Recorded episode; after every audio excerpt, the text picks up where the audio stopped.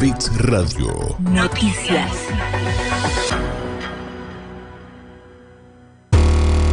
Bits Radio. Sentimos música. Vamos arriba. A partir de este momento comienza La Voz del Trabajador. Saliendo tempranito pa' la sala hospitalaria. Con Ricardo Lobaglio, porque la única verdad es la realidad. Política, actualidad gremial y sindical, entrevistas exclusivas, lo que nadie te cuenta, nosotros te lo contamos. Por una patria libre, justa y soberana, la voz del trabajador. Saliendo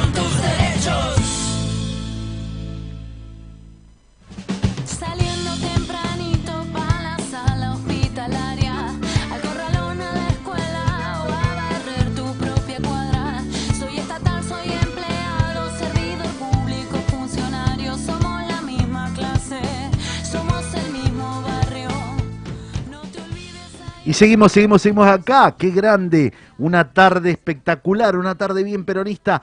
Una tarde más en La Voz del Trabajador. Gracias a todos los que nos ven, a todos nuestros compañeros. Estamos en La Voz del Trabajador. Que salimos los jueves de 18 a 20, acá en Radio Bit y 5 TV, la imagen de Zona Norte. Bueno, eh, muy bien acompañado, muy bien acompañado porque está conmigo un gran amigo, un compañero, un gran delegado, alguien que realmente demostró estar donde tenía que estar en todos estos años, un compañero de fierro, muy, muy, muy, muy, de muy buena madera. ¿Y quién es? Es Agustín Yedo. ¿Cómo estás, Agú? Hola Ricardo, buenas tardes, bien, bien, gracias por la, por la invitación.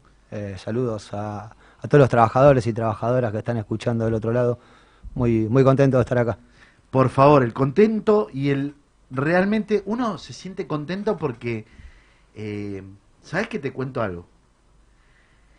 Es la primera vez desde que arrancó el programa, hemos tenido muchos compañeros que han salido, eh, pero es la primera vez que podemos hacer el presencial con un compañero eh, de, de la casa, digamos, ferroviario, de la Unión Ferroviaria, de mi gloriosa Unión Ferroviaria, del gremio a quien yo le debo tanto, ¿no?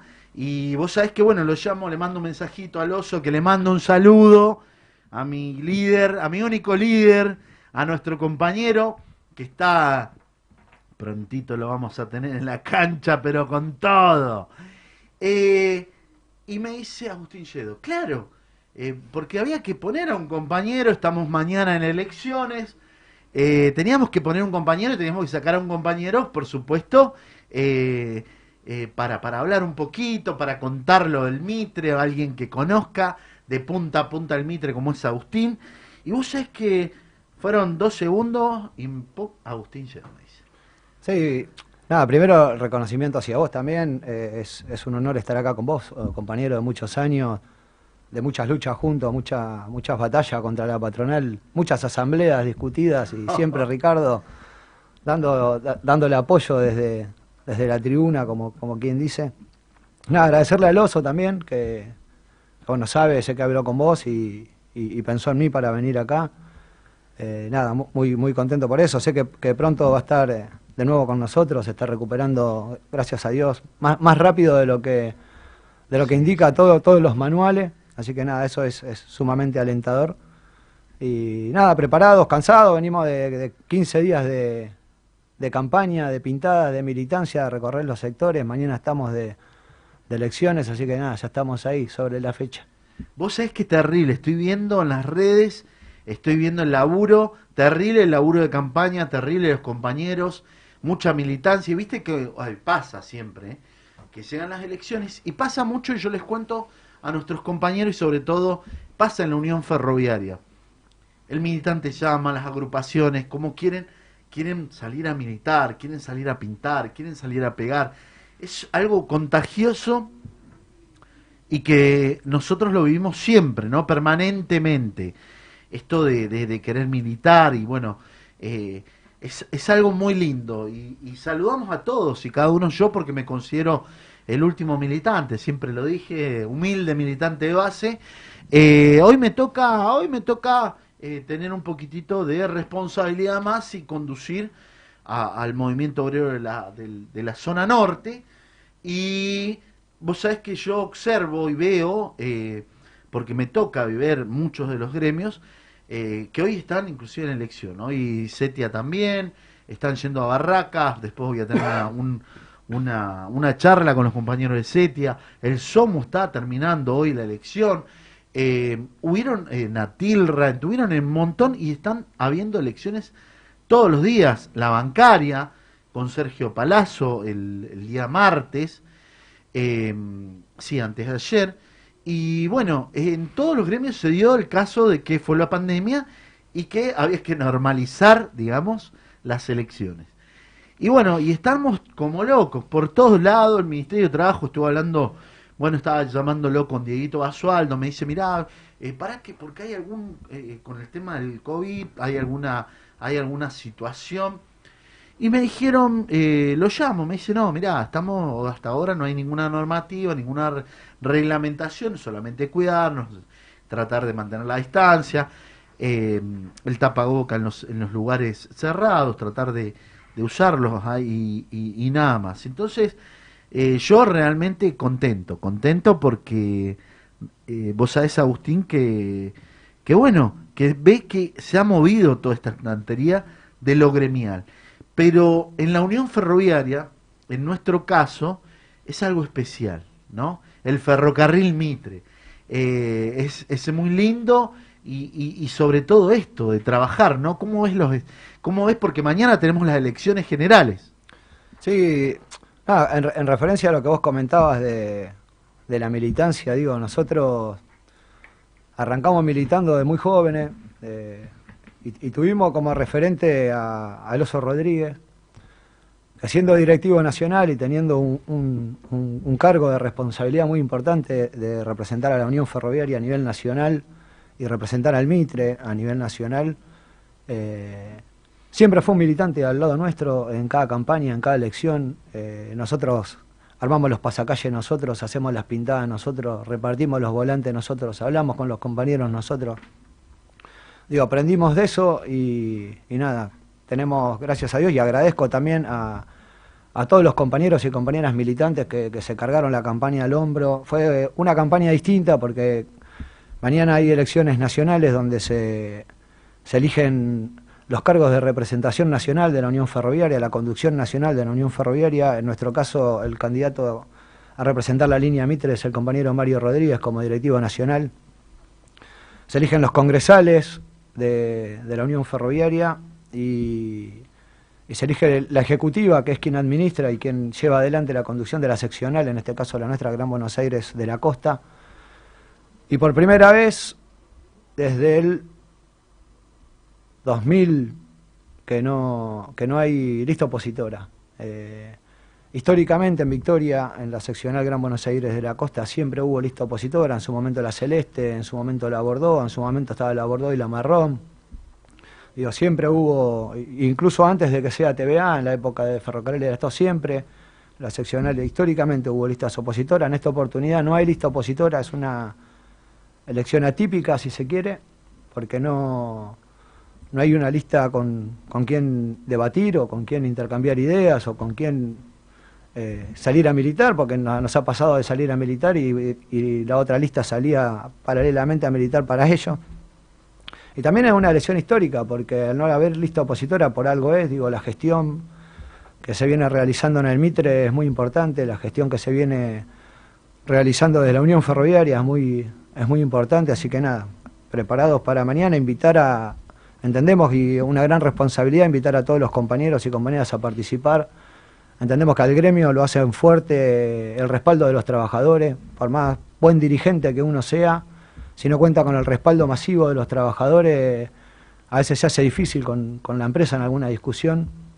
Entonces invitar al, conjunto de los trabajadores y trabajadoras ferroviarias mañana a participar, a darle fuerza a, a- nuestra lista, a, a darle un empuje a que esa militancia que salió a pintar eh, paredones, realizó pasacalle, que mañana vuelque y defienda todo lo construido, hay que defenderlo en la, urna- en la urna.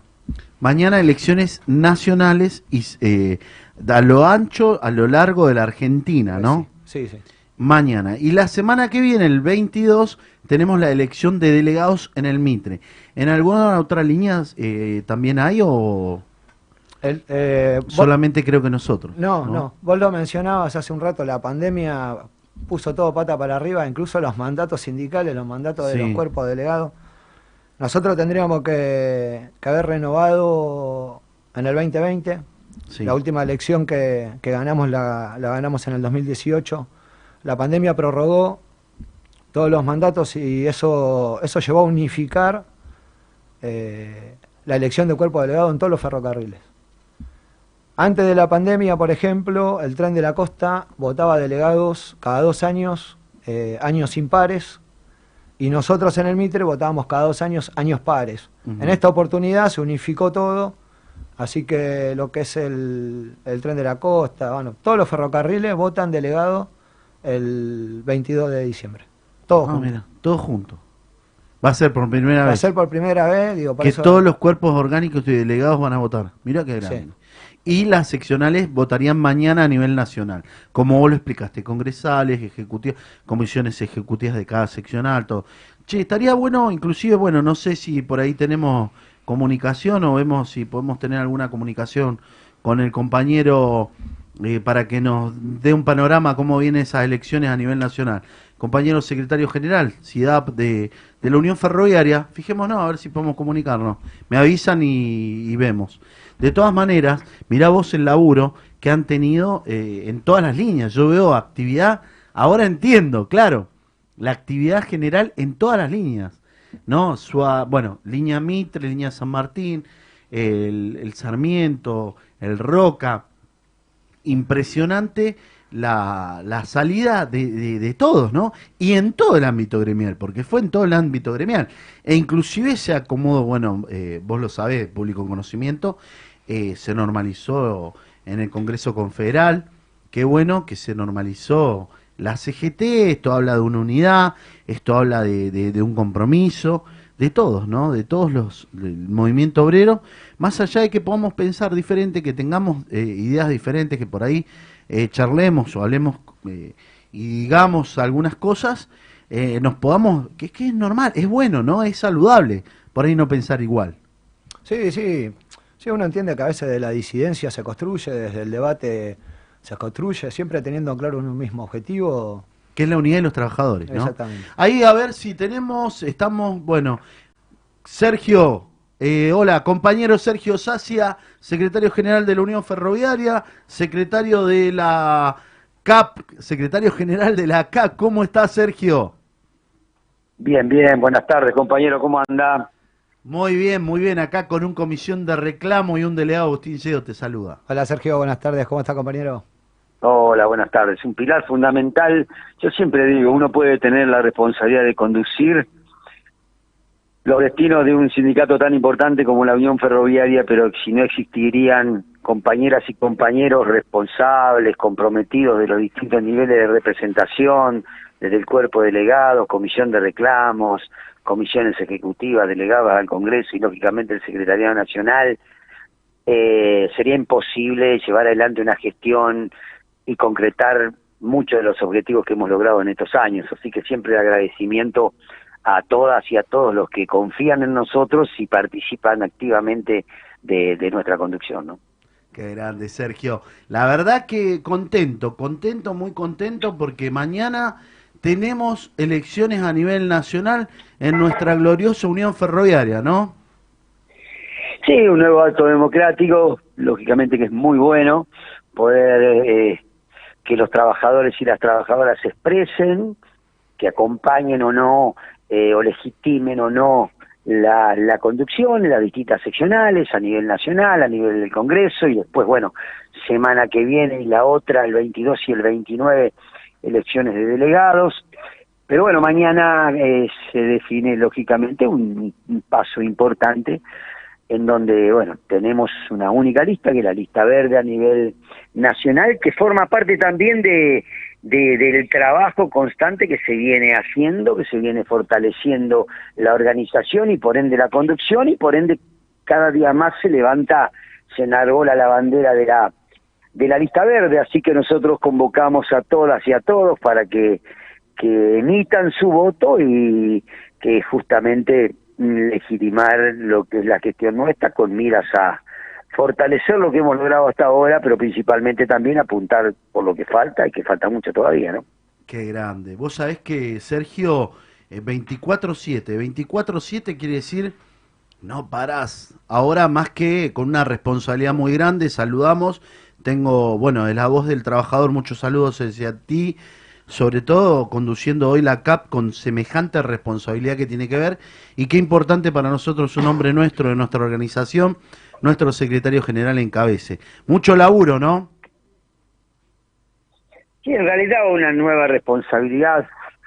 Nosotros apostamos desde el sindicato de la Unión Ferroviaria a fortalecer el sindicato a través de que crezca el ferrocarril, que se desarrolle el ferrocarril, por ende trabajar constantemente por la mejora de la calidad de vida de la familia ferroviaria, por brindar más y mejores servicios sociales, beneficios sociales, centros recreativos, salud, educación, capacitación, y lógicamente siempre planteando un proyecto de desarrollo ferroviario. Ahora con la responsabilidad de la Confederación Argentina de Trabajo de Trabajadores de Transporte, en donde también eh, concretamos y buscamos un punto de encuentro para lograr esta esta conformación de este consejo directivo, justamente es trabajar fuertemente en lo que necesita para nosotros el país, poner realmente en la agenda pública, en la agenda política, el debate real de qué modelo de transporte necesita la Argentina, y nosotros decimos que necesita un debate claro y concreto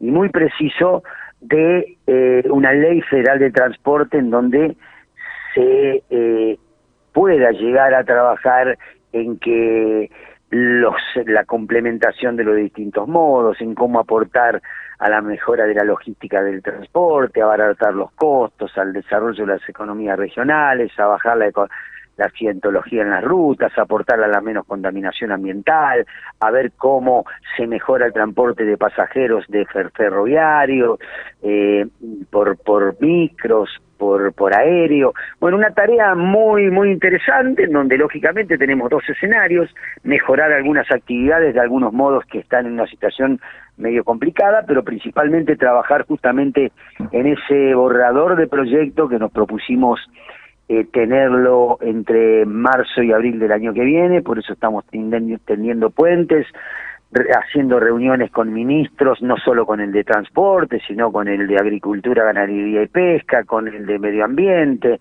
con el interior, con el mi propio ministro de jefe de gabinete de ministros, en estos días con el presidente de la nación. Creo que justamente eso eh, convalida, eh, porque así tuvimos la recepción de, de los distintos ministros, convalida lo que nosotros estamos proponiendo y yo creo que ese trabajo mancomunado, sumando también al sector empresario en el debate, podemos llegar a tener y a concretar esa norma que yo estoy convencido que puede aportar muchísimo a poner de pie la Argentina, en una Argentina que como consigna del movimiento Vero es justamente el desarrollo, es justamente la producción, es justamente eh, la generación de empleo y no es posible lograr esto si no tenemos un modo de transporte también óptimo y articulado, ¿no? Terrible proyecto, Sergio. No solamente grande, sino que es importante. Uno dice, bueno, arrancamos con, con un laburo eh, al frente y es tener proyectos, tener contenido, ir para adelante y sobre todo con algo que es tan integrador, tan federal. Vos siempre, yo siempre recuerdo eh, desde que eras directivo que hablabas de una unión ferroviaria federal, hablabas de, del contenido, lo hablamos y siempre lo charlamos. Eh, esto, esto amerita que, que vengas un día al programa presencial y hacemos un desastre con una buena producción. Yo sé que estás Iremos. complicado con el tiempo, pero... Iremos, iremos, iremos, pero sí, sí, justamente. En esa situación difícil que nos tocó atravesar allá en el tiempo, que logramos la unidad sobre la base de fortalecer la organización y justamente nos comprometimos en decir y en concretar una unión ferroviaria abierta, participativa y federal. Y creo que con el correr del tiempo lo hemos logrado. sobre la base de un proyecto a corto, mediano y largo plazo. Creo mucho en la estrategia y en los proyectos y en la generar una agenda con, con objetivos claros. eh, y creo que lo que nos comprometimos cumplimos en muchas cosas, desde lo laboral, desde lo salarial, desde lo social, desde la salud, desde el, eh, lo recreativo, como decía recién, lo turístico. Creo que hemos cumplido muchas de las cosas que nosotros nos comprometimos y vamos a ir por más, lógicamente, a partir de, este nuevo mandato eh, que, bueno, que está en- a disposición justamente y en manos a partir de mañana eh, de nuestros afiliados y nuestras afiliadas. ¿no? Los afiliados, sobre todo que vengan y pongan su voto de confianza mañana, los vamos a estar esperando, como, como decimos siempre los militantes, sobre todo los delegados, los referentes y ustedes que encabezan esto.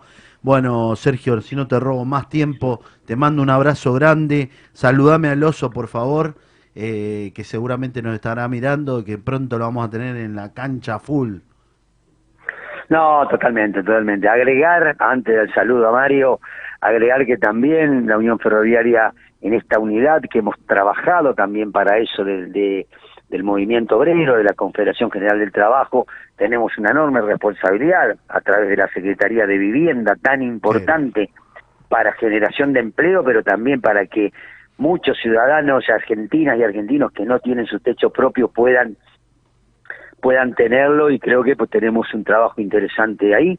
Y respecto de Mario, recién acabo de, de hablar de hablar con él, eh, hablar de las elecciones, está muy comprometido y compenetrado en el tema y yo estoy convencido que pronto lo vamos a tener con esa garra, con esa firmeza, con ese compromiso, con ese acompañamiento que siempre da no solo del Secretariado Nacional, sino estando eh, siempre eh, al lado del compañero, al lado de la compañera y preocupado por, por el- defender los intereses de los trabajadores y las trabajadoras.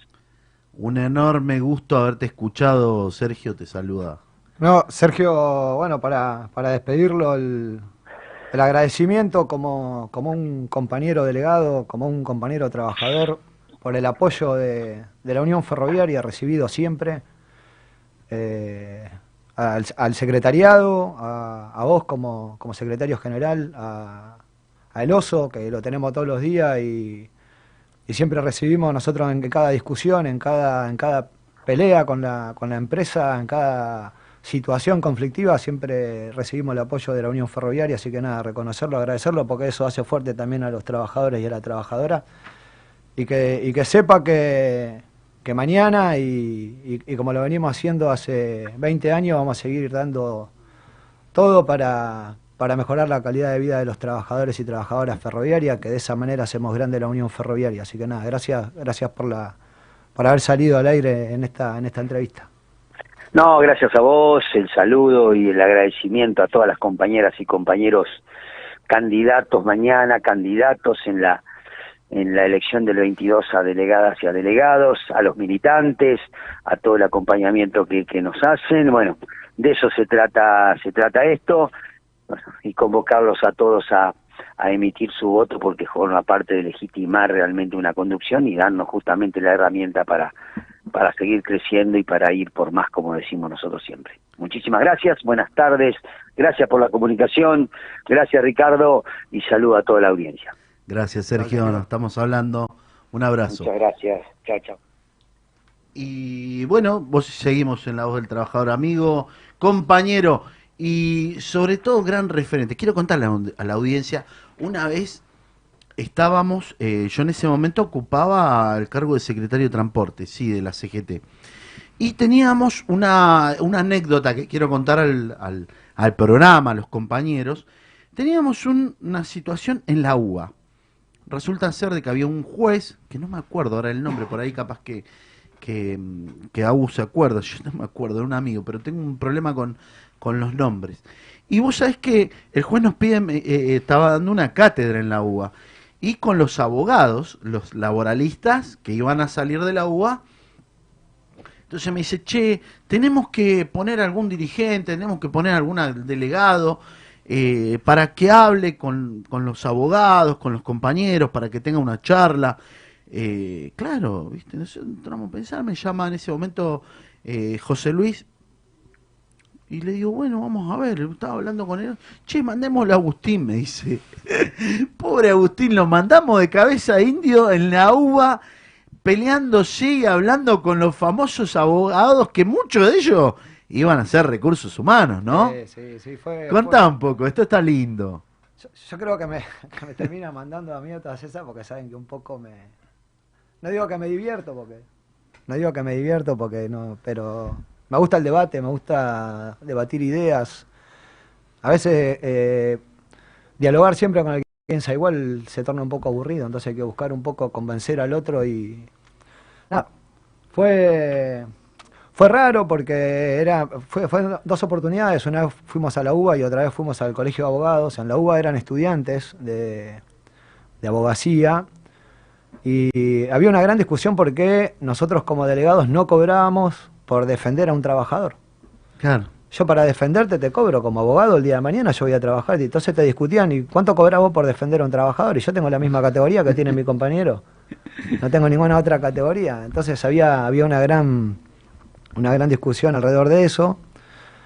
Y, y recuerdo también eh, en el colegio de abogados, ya con abogados recibidos, que se quejaban por los cortes de vía que nosotros hacemos, por las medidas de fuerza, por los paros de trenes.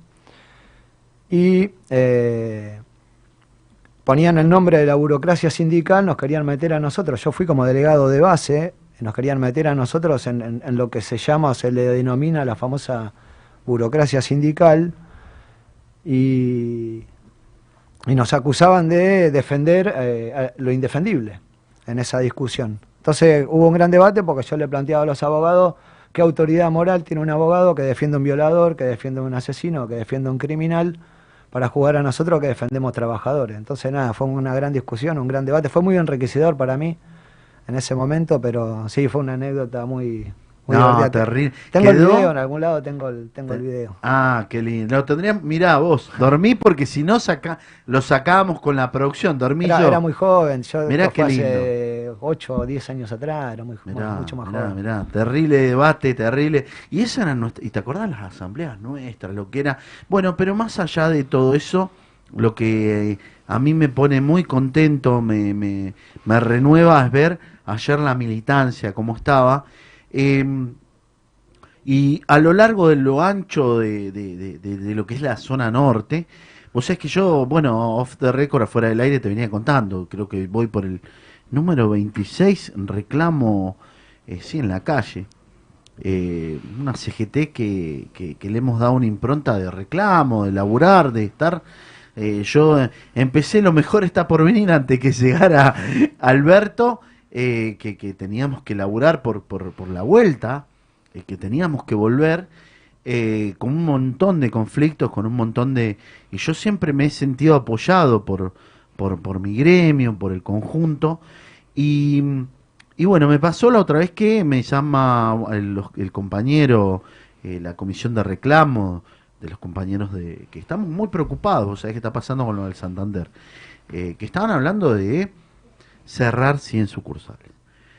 Esto, viste, te pone un poquito mal, ¿me entendés? Y bueno, nosotros ya habíamos, se había hecho un paro nacional, eh, no, se había hecho un paro en diferentes sucursales que tenían identificadas que podrían tener tendencia de cerrar.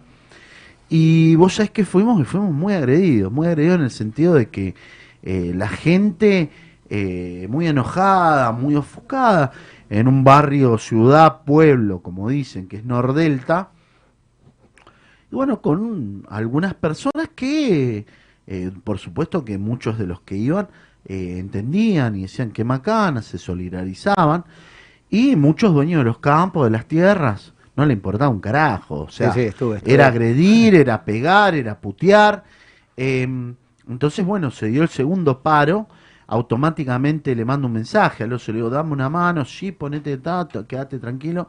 Entonces yo tengo, eh, eh, tengo, tengo que tener, eh, primero agradecer a mi gremio, segundo agradecer al cuerpo de delegados que realmente se puso, enseguida vinieron, Silvio, eh, vos, eh, Daniel, eh, hay un par de compañeros que estuvieron y que realmente a mí me me pone muy... vos sabés que, que, qué grato, ¿no? Y por ahí ustedes escuchar, eh, escuchar esto y sobre todo escuchar el, el, el ver después lo que se dio, ¿no? Esa, esa, esa, digamos, como decimos nosotros, tenemos una, una me está llamando Yenta, mira, Madeo Yenta, Eh, eh, y vos sabés que se dio esa posibilidad de que nosotros estuvimos en donde teníamos que estar, en una asamblea dentro del banco, donde los trabajadores tenían mucho miedo, porque dicen la gente nos mata acá, cuentas muy grosas con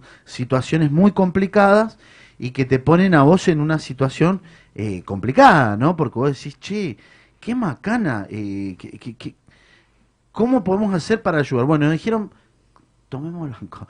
Eh, y ahí estuvo el cuerpo delegado de la Unión Ferroviaria, bancando, no sé si tenemos, y les pido por favor a la producción, si llegamos a tener material como para pasar, me avisan del Banco Santander. Y ahí estuviste. No, igual, nada, nosotros tuvimos a lo largo, lo, hablábamos antes de empezar el, aire, yo por ejemplo soy delegado del año 2008, militamos del año 2003, 2004, nos costó recuperar el cuerpo delegado y en distintas discusiones, en distintas asambleas complicadas por salario eh, o, o- o cualquier otro tipo de, de situación, siempre estuviste vos también ahí en la tribuna, lo dije al principio, así que nada, es recíproco el agradecimiento porque vos bancaste los trapos en, en- en el ferrocarril cuando, cuando las cosas se ponían heavy, así que nada, es, es- recíproco. Y eso es, eso es cuando uno dice la lealtad y vuelta, ¿no? Eh, tenemos el, el video, lo pasamos que quiero compartir con vos algo muy lindo que fue el- la medida de fuerza.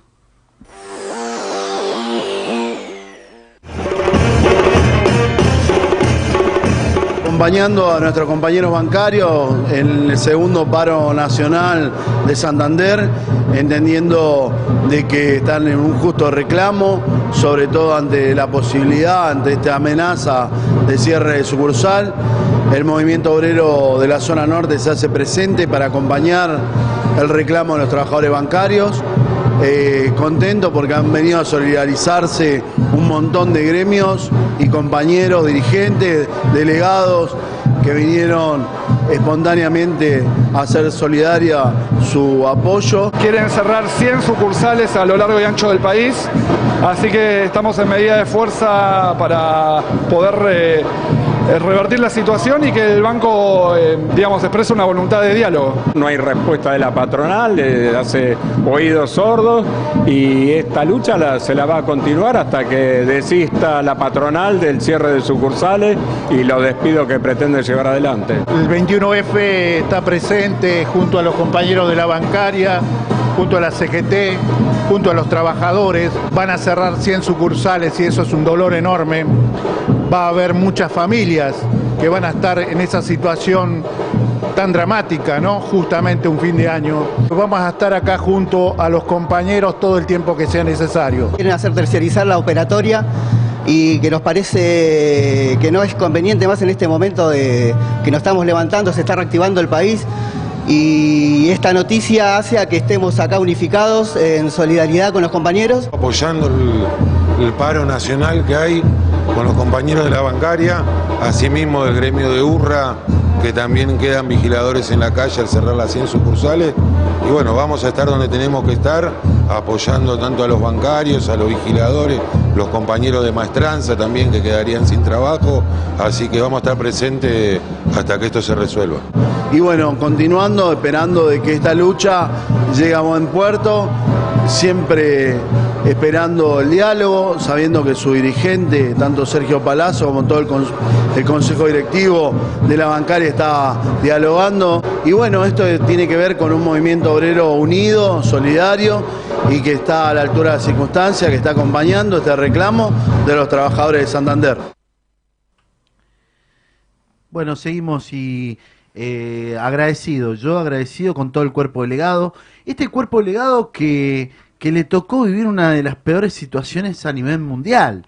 Uno no se puede dejar de, no se le escapa a todos los trabajadores ferroviarios, a todos el conjunto de los trabajadores ferroviarios que estuvieron en la primer línea. ¿Qué quiero decir con la primer línea?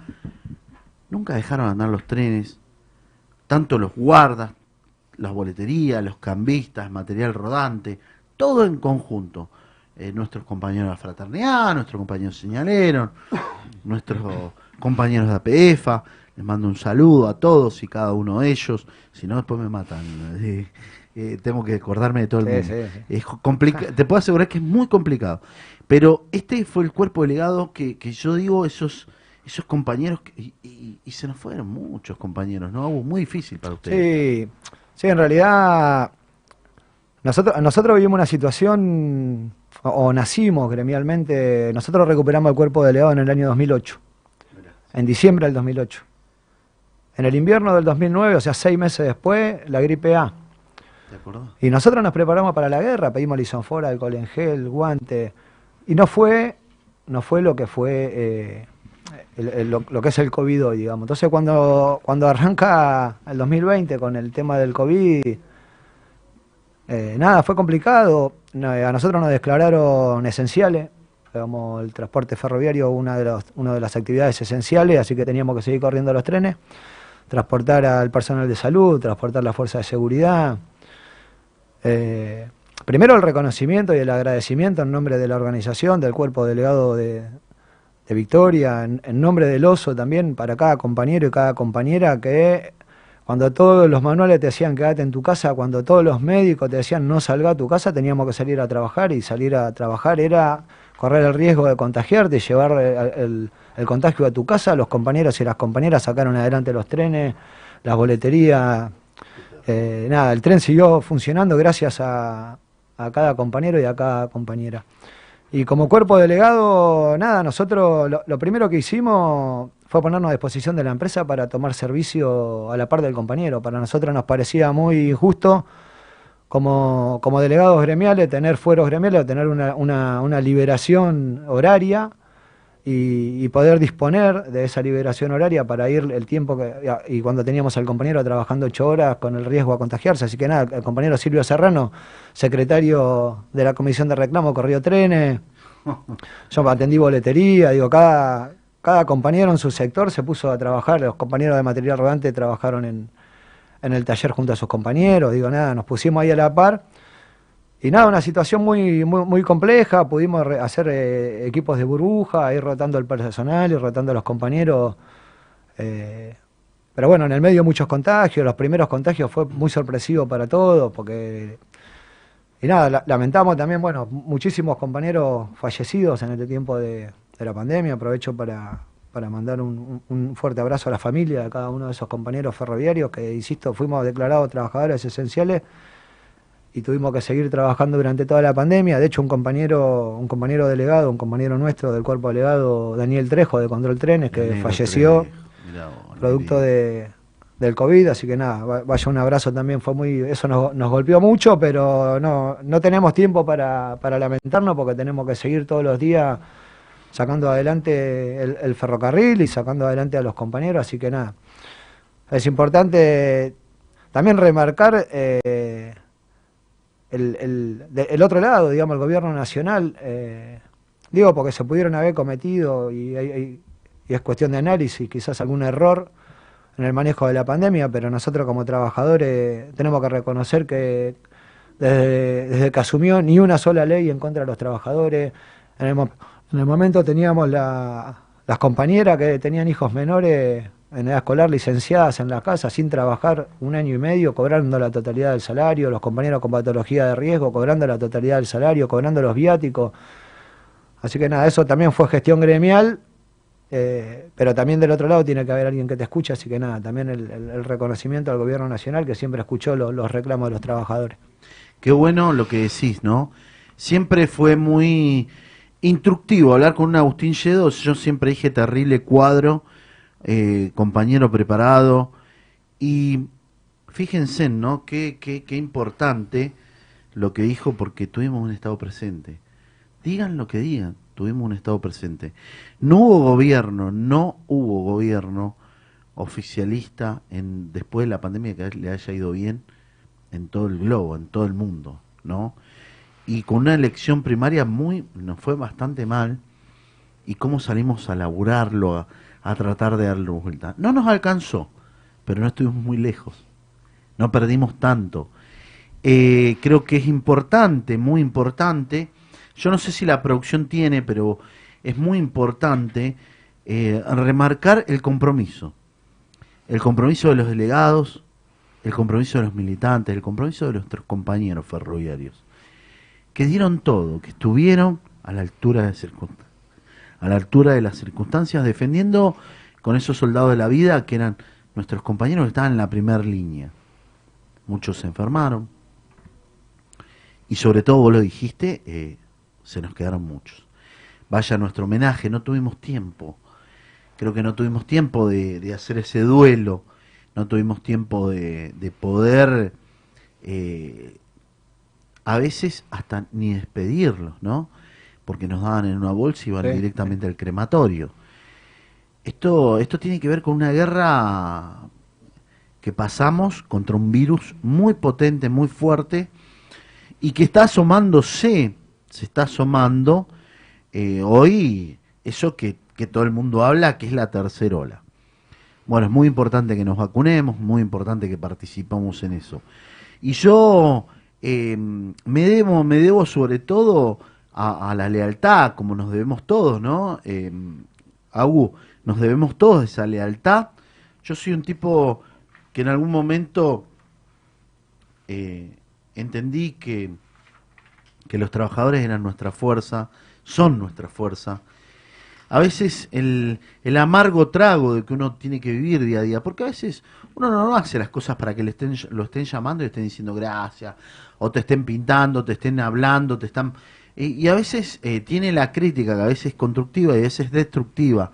A veces críticas que te duelen, que llegan eh, y uno dice no reconocer o te ponen en una situación o te quieren pensar o te quieren dibujar en alguna situación u otra. Eh, y nosotros es muy importante que entendamos, es muy importante, sobre todo me saco un poco el saco del último militante, la humildad, eh, como un humilde dirigente, sobre todo tener memoria. Y mañana los trabajadores tienen que tener memoria. Tienen que tener memoria de dónde venimos. Eh, cuando en un 95 entramos y, y fuimos a visitar una vez, me acuerdo, la Unión Ferroviaria con el Oso, encontrábamos tela araña. Una situación muy complicada. Y, y uno deja horas, tiempo, vida, familia. Porque esto, eh, el de ser dirigentes es todo el día. El de ser delegados es todo el día. Y es muy importante estar a la altura de las circunstancias y atender a nuestros compañeros. Y hoy eh, nos toca mañana la vuelta, la vuelta que es el reconocimiento, la vuelta que es el poner el voto, la vuelta es el que certificar quienes nos conduce. Por eso es que mañana los esperamos a todos. Yo quisiera pasar un poquitito, si está el video, un homenaje a, a quien primero es un amigo, un amigo que Dios me dio, un amigo que, que me dio la vida, un amigo que, que quiero un montón, eh, que para mí es un amigo. Y, y- y luego es mi dirigente, y luego es mi líder. Pasamos, por favor. Ustedes y el resto de los compañeros que nos acompañaron son parte de una realidad. No se olviden que hubo mucha lucha, pasión, nos desangramos, perdimos muchas cosas para lograr esto. Y si ustedes, cuando traen a sus hijos, a sus hijas, que vienen con pasión, que vienen con su picha ferroviaria, métanse en la cabeza si quieren que sean ferroviarias, que sean ferroviarios, como lo son o lo fueron sus abuelos, sus padres y ustedes, tenemos que organizarnos, tenemos que prepararnos,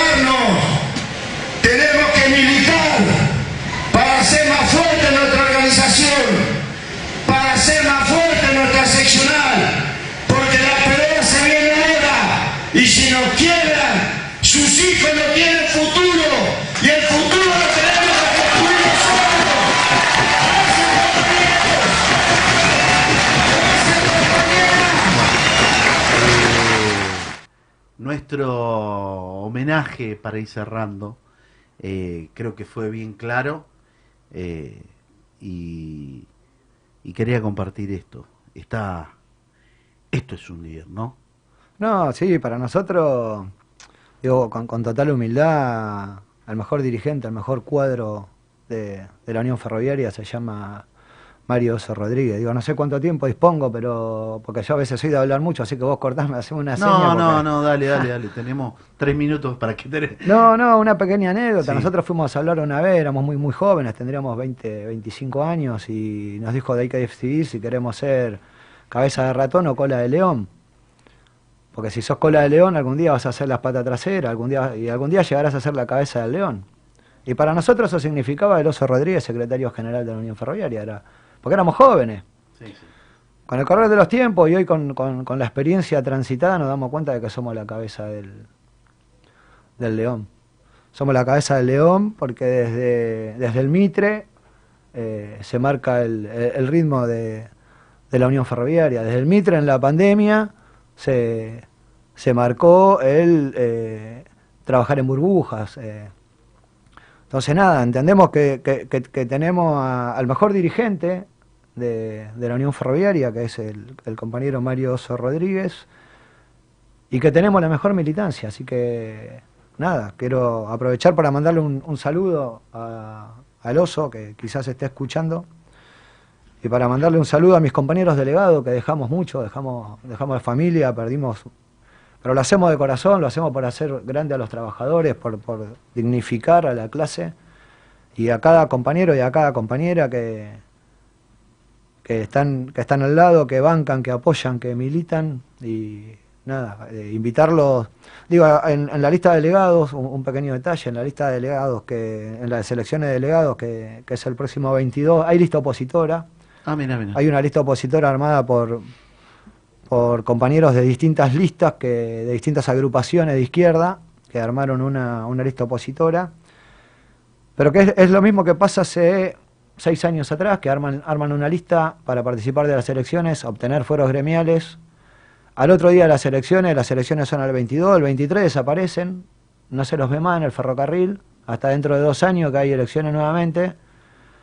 Digo, nosotros, nosotros hemos perdido alguna que otra elección, porque perdimos el 2004, perdimos el 2006, hasta que en el 2008 pudimos recuperar, pero perdíamos las elecciones, seguíamos militando, seguíamos combatiendo, seguíamos movilizando, porque a nosotros nos nace, porque nos criamos así, porque entendemos, entendemos que la única forma de, de enfrentar a la, a la empresa es organizándose y la única herramienta que tienen los trabajadores es el sindicato. Independientemente de los cargos, los cargos pasan y lo que queda es la organización. Así que invitar a los compañeros y a las compañeras mañana a votar la lista verde que encabeza el compañero Mario Rodríguez en el Mitre y el, y el próximo miércoles 22 a acompañar la lista 1 del cuerpo delegado que siempre estuvimos y, vamos a seguir estando. Así que nada. agradecido eternamente con vos. Yo creo que no puedo agregar más nada de lo que de lo que siempre digo, ¿no?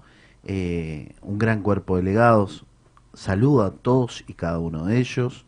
Eh, a Silvio el Negro, a Daniela que comparten eh, y a cada uno de los compañeros de a todas las agrupaciones, a cada uno de los compañeros que, que estuvieron ayer militando al lado, a los que piensan y a los que nos critican también. Sí, sí. ¿Mm? Eh, mañana va a ser un día eh, de elecciones donde vamos a estar, nos vamos a ver en el, en el día, Hugo. Te agradezco mucho el tiempo que te tomaste, agradezco a toda la audiencia, muchos saludos para vos, de mucha, mucha gente que estoy leyendo y nos estamos yendo en la voz del trabajador, nos estamos yendo con, con esto que, que es tan lindo que es la gloriosa Unión Ferroviaria, nos estamos viendo prontito Dale, seguramente. Dale, dale, Ricardo. Gracias por la invitación y, y- y los saludos son mutuos. Eh, Hablé con Silvio antes de venir, me dijo que te mandaba un saludo también, así que nada. Agradecido. Gracias, gracias a vos. Nos vemos en un ratito y seguimos en La Voz del Trabajador, acá en 100.5 Radio Vic y en 5 TV, la imagen de Zona Norte. Chau, chau, chau. Hacemos una pausa y seguimos trabajando para vos.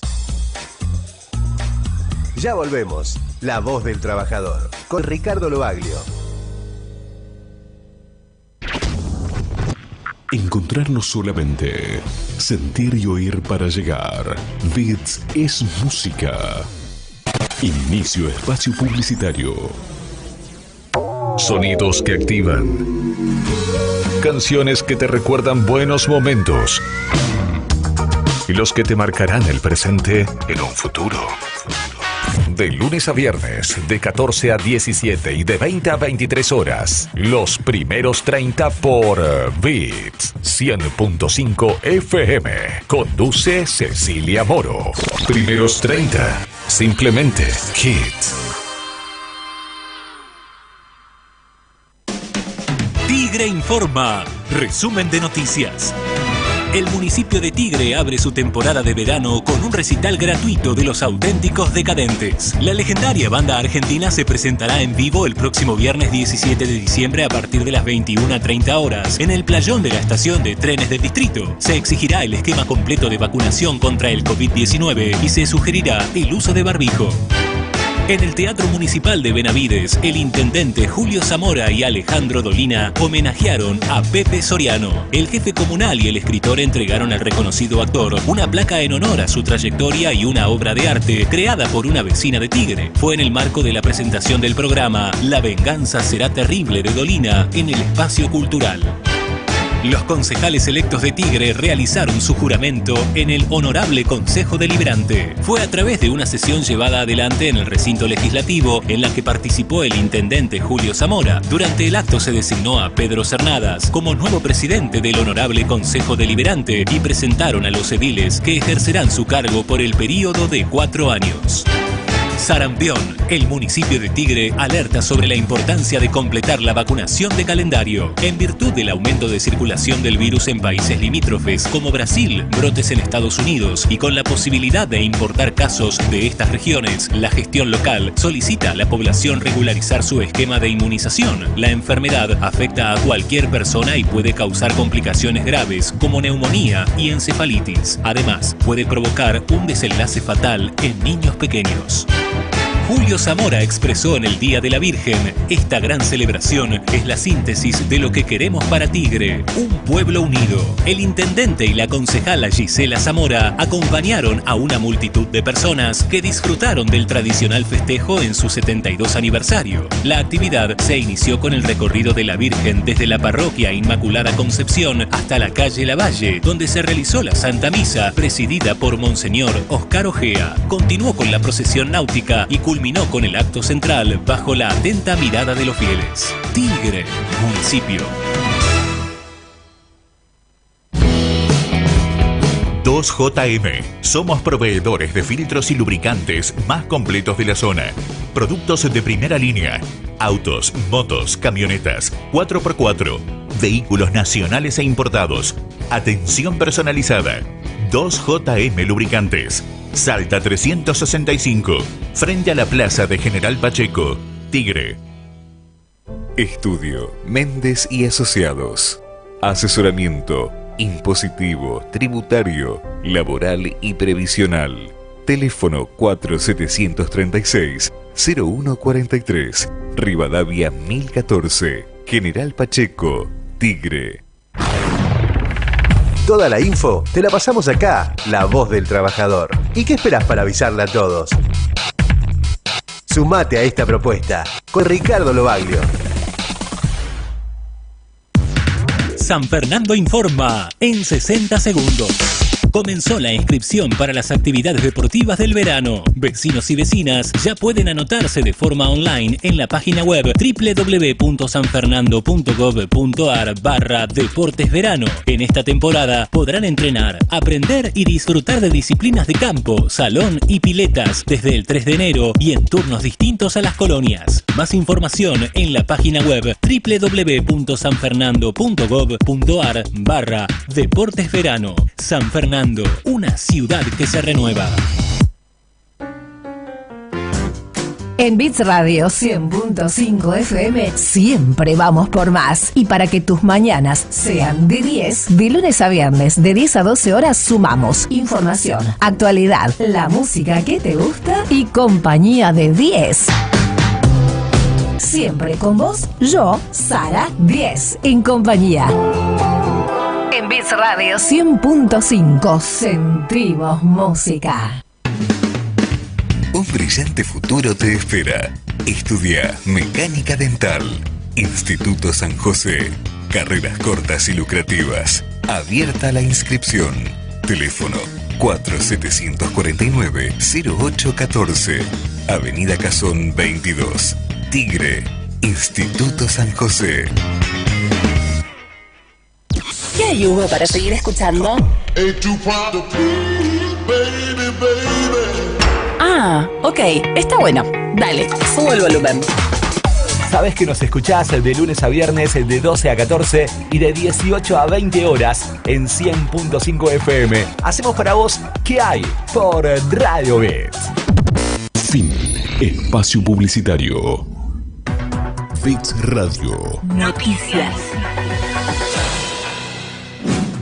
Intentamos con este presupuesto que les estamos presentando eh, arribar e ir alcanzando objetivos más federales, tocando y llegando a todas las provincias del país con los distintos modos, intervenciones en los puertos provinciales, intervenciones en los accesos portuarios, intervenciones, como les, di- les decía anteriormente, en terminales de ómnibus, mejorando la conectividad eh, aérea, no solamente con la línea de bandera, sino también propiciando la participación de las empresas privadas a la conectividad de nuestras provincias. Radio. Noticias.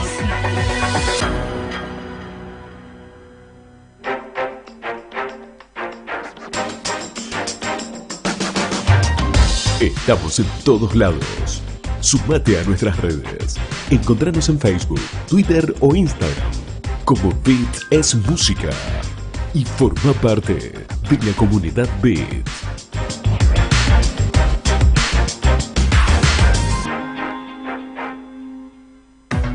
Beats Radio. Noticias.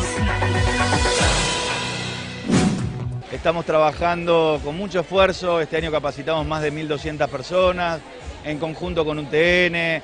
El empleo tiene que ser la base del crecimiento de nuestras comunidades, eh, trabajar en conjunto con el gobierno nacional y provincial, también con organizaciones de la comunidad y con sectores académicos como es la UTN, donde se dan cursos de programación, este, impresión 3D, robótica, así que eh, muy contentos de poder incursionar ya en este tipo de capacitaciones que sin duda alguna van a mejorar la calidad del empleo de los recursos humanos que tiene Tigre. Este es un programa que tiene muchísimos años ya en el municipio, que el intendente Zamora lo fortalece, lo acompaña, que se fueron incorporando nuevos talleres, nuevas capacitaciones que van desde, lo, desde la gastronomía hasta las nuevas tecnologías.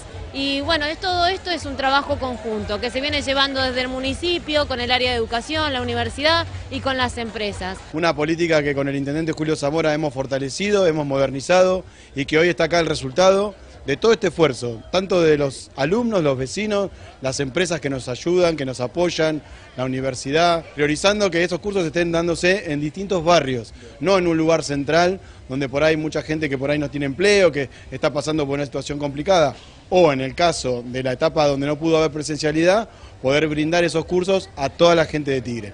Se pasaron los, de, los del intendente y todos los que se movieron en este tema para podernos y a- darnos una mano, para poder también, este, como dicen, no darnos un empleo, para poder seguir más adelante y seguir este, creciendo como persona y como vecino también de Tigre. ¿no? Todos los cursos son muy buenos, las profesoras, ni hablar.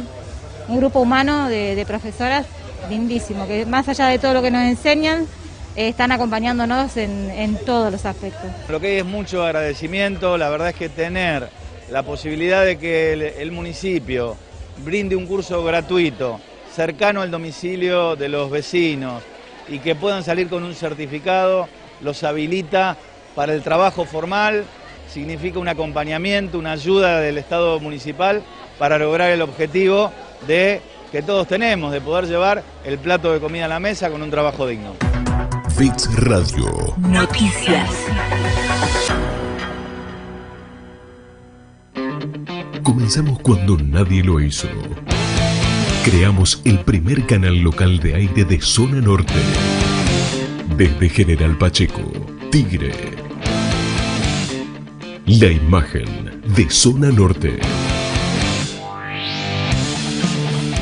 Más tecnología, más definición, más para vos. 5 TV en el aire. Para todos.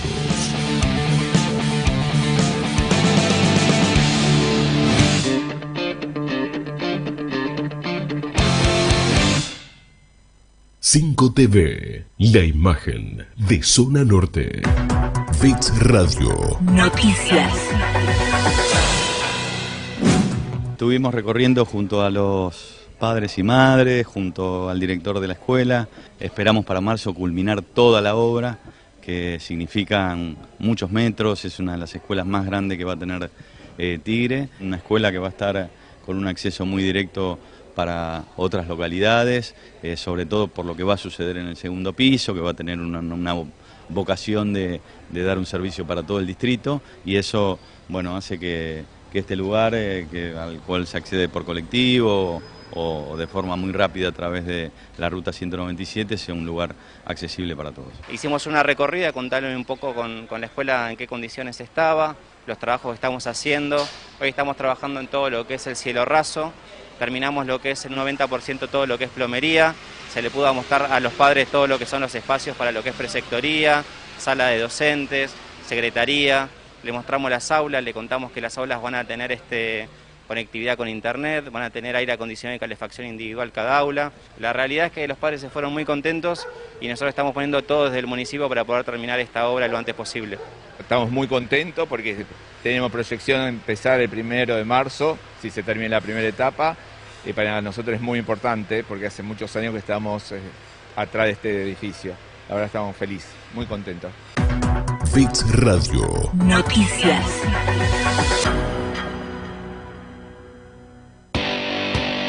Fleteros al frente, todos los martes de 18 a 20 horas.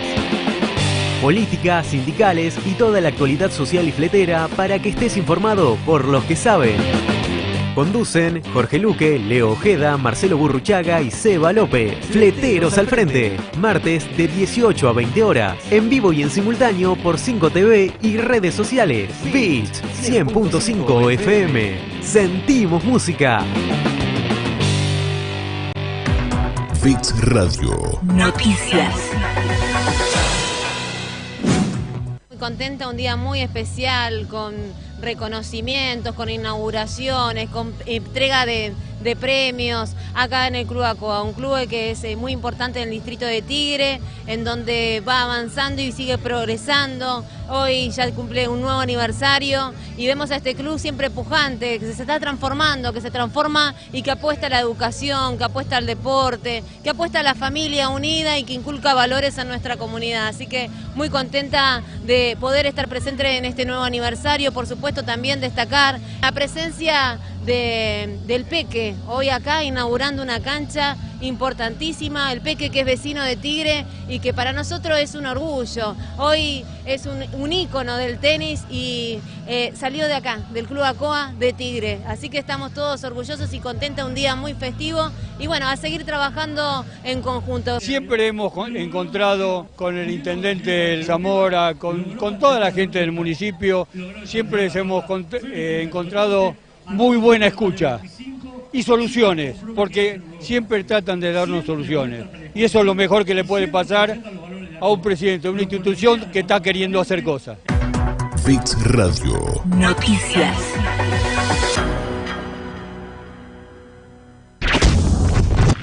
Encontrarnos solamente. Sentir y oír para llegar. Beats es música. Somos el día a día. Somos la voz del trabajador. No estás solo. Estamos juntos, trabajando.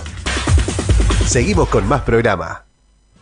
Saliendo tempranito para la sala hospitalaria, al corralón a la escuela o a barrer tu propia cuadra. Soy estatal, soy empleado, servidor público, funcionario. Somos la misma clase, somos el mismo barrio. Y seguimos, seguimos acá en el La Voz del Trabajador. Qué bueno, qué buen programa hoy. Muchos saludos, muchos compañeros que nos acompañan. Quiero saludar a un gran compañero, la verdad que eh, grande tenerlo a Walter Sosa, el pana para los amigos. ¿Cómo estás, pana? ¿Cómo estás, hermano? ¿Todo bien? Buenas tardes. La verdad que muy bien, muy bien, muy contento de tenerte. Una deuda pendiente con el pana, el pana entrenador, eh, trabajador del barrio, trabajador social, con un laburo muy comprometido con los boxeadores y sobre todo con, los, con el boxeo inclusivo. Un compañero que, que le pone mucha garra al barrio, al club, a su, a su pequeño, pequeño hogar, ¿no? Que es entrenar boxeadores y con una perspectiva nueva, ¿no? Que es eh, el boxeo inclusivo. ¿Cómo estás con esto? Y con eso estamos trabajando hace, hace tiempo ya, con el boxeo intercarcelario, carcelario, como, como se diga. Y bueno, eh, la otra vez tuvimos un combate, no con muy buen resultado, pero bueno, eh, más allá del resultado fue un puntapié como para iniciar el año que viene un largo camino que, que tenemos para recorrer con varios boxeadores que están privados de la libertad, ¿no?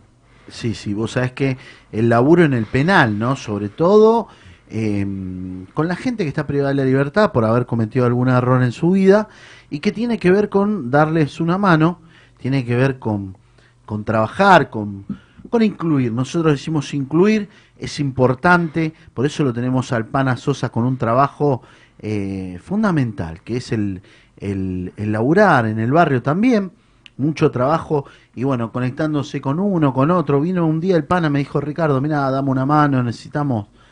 Y estamos tratando de, de darle un pequeño, un pequeño aliento a esto de, de mostrarlo, de mostrarlo al pana con su laburo, que, que, tiene que la grandeza, ¿no? La grandeza del deporte que no tiene fronteras y que no tiene que tener, eh, no tiene que ser eh, excluyente, sino inclusivo, ¿no?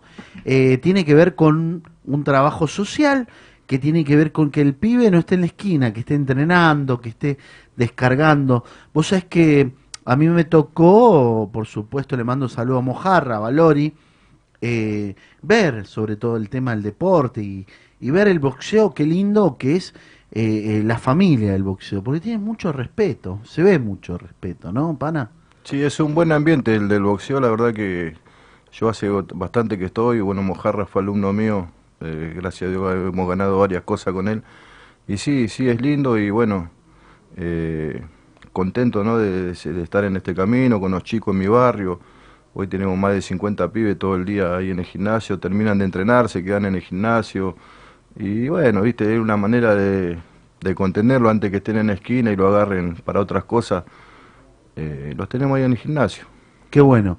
Es un chico dentro del club, dentro del gimnasio, un chico menos en la calle, pensando o haciendo o eh, quemando las energías en las cosas que no las tiene que quemar, ¿no? Qué importante que es el deporte. Lo hablamos inclusive eh, con el Santo Padre, con Ojeda la otra vez y me contaba y me decía, mirá, qué importante que es la familia en el club, la familia eh, eh, eh, haciendo una actividad.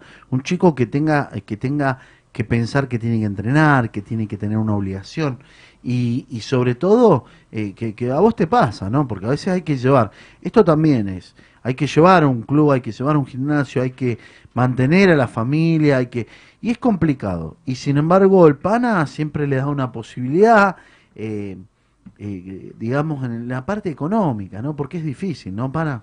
Y es complicado, es complicado. La verdad que yo eh, no tengo, o sea, no, no pertenezco a ninguna organización ni nada y yo me manejo solo con gente como vos que cuando te pedí la mano para el chico que estaba detenido por la ropa, eh, no tenía para comer y vos también me diste una mano. Así que eso se, se valora mucho, la gente como vos que, que nos ayuda, ¿viste? Hay mucha gente que nos ayuda. Eso yo me considero un pequeño Y a ver, uno, un colaborador más. Pero, pero lo bueno es el proyecto, es el programa que tenés. Ahí me está diciendo la producción, vos sabés que tenemos un compañero, eh, no sé si está en línea, si lo podemos conseguir, pero quiero que compartas conmigo también en una entrevista a Fernando Ruarte. Seguramente me están diciendo, posiblemente esté saliendo el compañero el vasco, José eh, Mina Berragaray. Mina Berrigaray, perdón, Mina, Birri- Mina. El, el vasco para nosotros, el compañero secretario general de CETIA y quien también comparte la fórmula, el compañero Fernando Ruarte como secretario adjunto. Yo creo que en un ratito ya me avisa la producción, seguramente vamos a estar comunicándonos con él. Eh, agradecerte, agradecerte por haber venido, por haber venido con las compañeras. La verdad que, que Pana, eh, a veces hay esos, eh, esas situaciones, ¿no?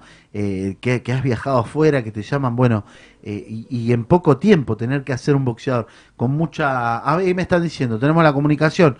Bueno, eh, buenas tardes, no sé si está eh, compañero Fernando o el Vasco. Hola. Hola, cumpa, estamos los dos, estamos los dos. Estamos ¡Qué grande! teléfono, estamos los dos. Qué grande, José Mina Berragaray. Eh, ¿Cómo estás? El compañero secretario general electo de Setia. Mis mejores, Claro. pero las grandes felicitaciones para vos, Vasco. Gracias, gracias, gracias, cumpa, gracias. Muchísimas gracias, muchísimas gracias por, por las felicitaciones. La verdad que una, una alegría enorme para mí, una jornada, una jornada muy linda, este, con mucha participación de los compañeros, la verdad que, la verdad que una jornada hermosa. La verdad que felicitaciones para vos y el flamante también secretario adjunto Fernando Ruarte. ¿Cómo está, Fer? Hola, hola Ricardo. Bien acá. Eh, contento, ¿no? Ya como la gente votó y con ¿no? Los compañeros del país. No sé si sale, se cortó, a ver si podemos tener de vuelta señal, comunicación. Eh, teníamos algún problemita por ahí, a ver si podemos lograr tener la comunicación con los dos secretarios electos, con los dos secretarios electos, eh, tanto Fernando Ruarte como, como José eh, Mina Vergaray, que es el vasco para nosotros, el compañero secretario general de, de Setia. Ahí me están, volvimos la comunicación. Hola. Hola. Sí, teníamos un problemita ahí, Fer. La verdad que, bueno, contento, contento de acá, todo lo que es el movimiento obrero, muchos saludos para los dos. Eh, el Vasco, la verdad, el laburo, el equipo, todo el Consejo Directivo Nacional eh, de Setia, el mayor y el más fuerte de los saludos, entendiendo, como decimos siempre, son grandes dirigentes que están, que están sobre todo al lado de los trabajadores textiles. Gracias, Ricardo, gracias. Tenemos, te- te- tenemos todo un trabajo y un desafío por delante. Digo, es el acompañar en este momento eh, tan importante para la Argentina, que es la eh, a toda una industria que se está poniendo de pie, sobre todo la nuestra, bloqueada de los últimos gobierno anterior. Así que eh, el laburo es ahí, está hablando haciendo la recomposición salarial, volviendo, volviendo a poner en valor una, una industria que, en últimos años había quedado este, por el Vos sabés que se corta, se corta, ¿no? Se nos cortó. Bueno, por ahí vemos si lo sacamos un poquito más tarde o vemos si podemos hablar, eh, si tenemos algún directo. Veamos a ver con la producción si podemos tener algún directo. Eh, sobre todo, bueno, vos sabés que Pana, eh, los- el secretario general adjunto de SETIA, un sindicato textil, compañeros que, que bueno, que han sido electos hoy con una gran jornada de votación. Estamos todos los gremios eh, con la renovación de los votos, eh, con mandatos vencidos, con eh, poniendo y normalizar. Vos sabés que la pandemia nos dejó eh, nos dejó bastante complicados a todos. Por eso eh, este reconocimiento tanto al vasco como, como a Fer, como a Fernando Ruarte, que también ocupa el cargo de secretario adjunto y, y- y tenemos fórmula en común. Ellos, la verdad que estuvieron siempre, siempre al lado de los trabajadores textiles, bancando desde que eran delegados y, y bueno, estamos, estamos viendo eh, eso que es, que, que es importante. Ya tenemos comunicación. A ver, a ver si salimos mejor ahora. Hola Ricardo, ¿cómo estás? Ahí salimos mejor, Vasco, perdoname. ¿Viste cómo No, son las favor. comunicaciones? Por favor, por favor, no, no, por favor. Decía que, digo, sí, efectivamente, digamos, tenemos todo un desafío por delante ahora acompañando acompañando a los trabajadores de una industria que, que, de, que de a poquito se va poniendo de pie, una industria que venía muy golpeada del gobierno anterior, con mucha pérdida de puestos de trabajo, con, con, con mucho eh, eh, con mucha contra, ¿no? Porque eh, una industria básicamente donde quiso ser este, sustituida por importación y por tanto este, muchas veces uno no se da cuenta que, detrás de cada una de las industrias la cantidad de, trabajadores y de familias que hay, ¿no? Nosotros solamente siendo un, gremio este, de los llamados chicos hemos perdido casi más de 5.000 puestos de trabajo y la verdad que de a poco y saliendo ahora de la pandemia hemos ido empezando a recuperar este algunos puestos de trabajo, se ha empezado a reactivar y verdaderamente hoy tenemos por delante todo el desafío de la recomposición salarial, de, poner en valor, digamos, lo- los derechos de los compañeros, este, que bastante maltrecho habían quedado este, anteriormente. Así que bueno, con mucho, con mucho trabajo por delante. Qué bueno, qué bueno escucharte esto, eh, entendiendo y bueno, compartiendo algunas de las de las actividades y los reclamos.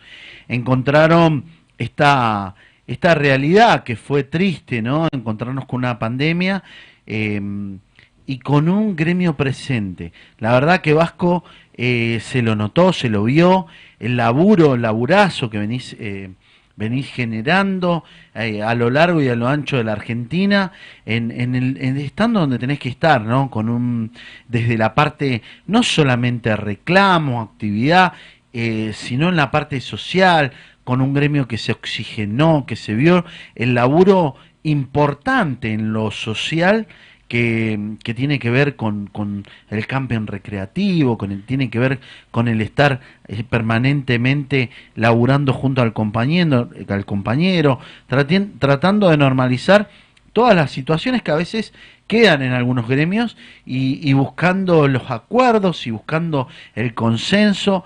Yo la verdad que Vasco, eh, la mayor de, mi, de las felicitaciones eh, con el gran equipo y, por eso, como lo decía recién, no sé si me llegaste a poder escuchar porque teníamos problemas de audio, eh, ese saludo a todo el Consejo Directivo Nacional que te acompaña, que hoy, eh, hoy certificado con el voto de todos nuestros compañeros de CETIA, nuestros compañeros textiles, hoy indudablemente reafirma la conducción tuya al frente de CETIA. Gracias, Ricardo, gracias. Gracias por tu palabra. Sí, obviamente que nunca el laburo solamente es un laburo este, salarial, siempre es un laburo también social. Hemos estado presentes también ahora repartiendo cajas navideñas, los útiles para los compañeros, tratando de acercarle ahora que se está un poquito mejor, con más laburo, la posibilidad también que nuestros compañeros tienen y merecen de, disfrutar este, de los distintos lugares de vacaciones que el gremio posee a lo largo y ancho del país un laburo integral que creo que el compañero y la compañera hoy eso lo, lo valoran y como bien vos decís, esto no es laburo y nunca puede ser laburo de una sola persona, este, más allá de que uno, uno encabeza, sino que es el laburo de todo un consejo directivo, de todas las seccionales y delegaciones que, que nuestro sindicato este, tiene a lo largo y a lo ancho de todo el país. Eso queda, queda reafirmado en una gran elección.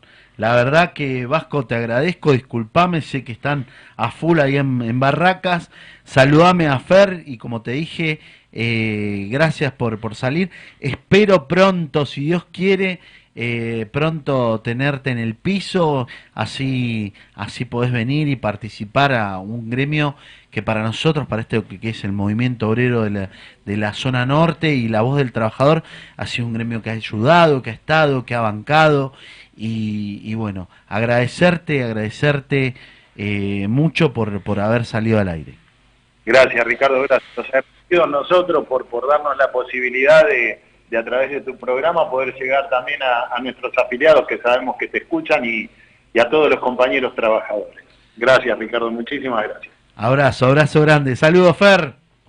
Saludos Ricardo y saludos a todos los compañeros de Zona Norte por, por el aguante. Gracias, gracias. Festejen y bueno, y el mejor, la fuerza y buen mandato para adelante, compañeros. Adelante. Gracias, compa, gracias, gracias de corazón.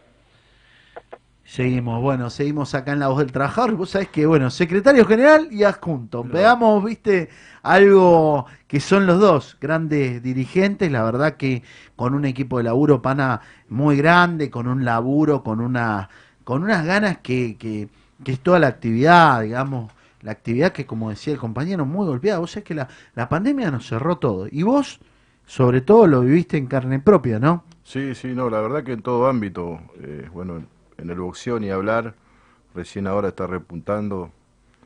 Eh, igual económicamente los boxeadores están muy mal porque no la paga no es la misma que hace tiempo.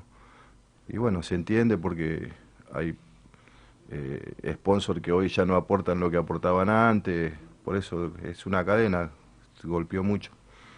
Vos sabés que nosotros siempre lo decimos y lo contamos a los compañeros, eh, y ahí estamos pasando imágenes de, de lo que fue el evento.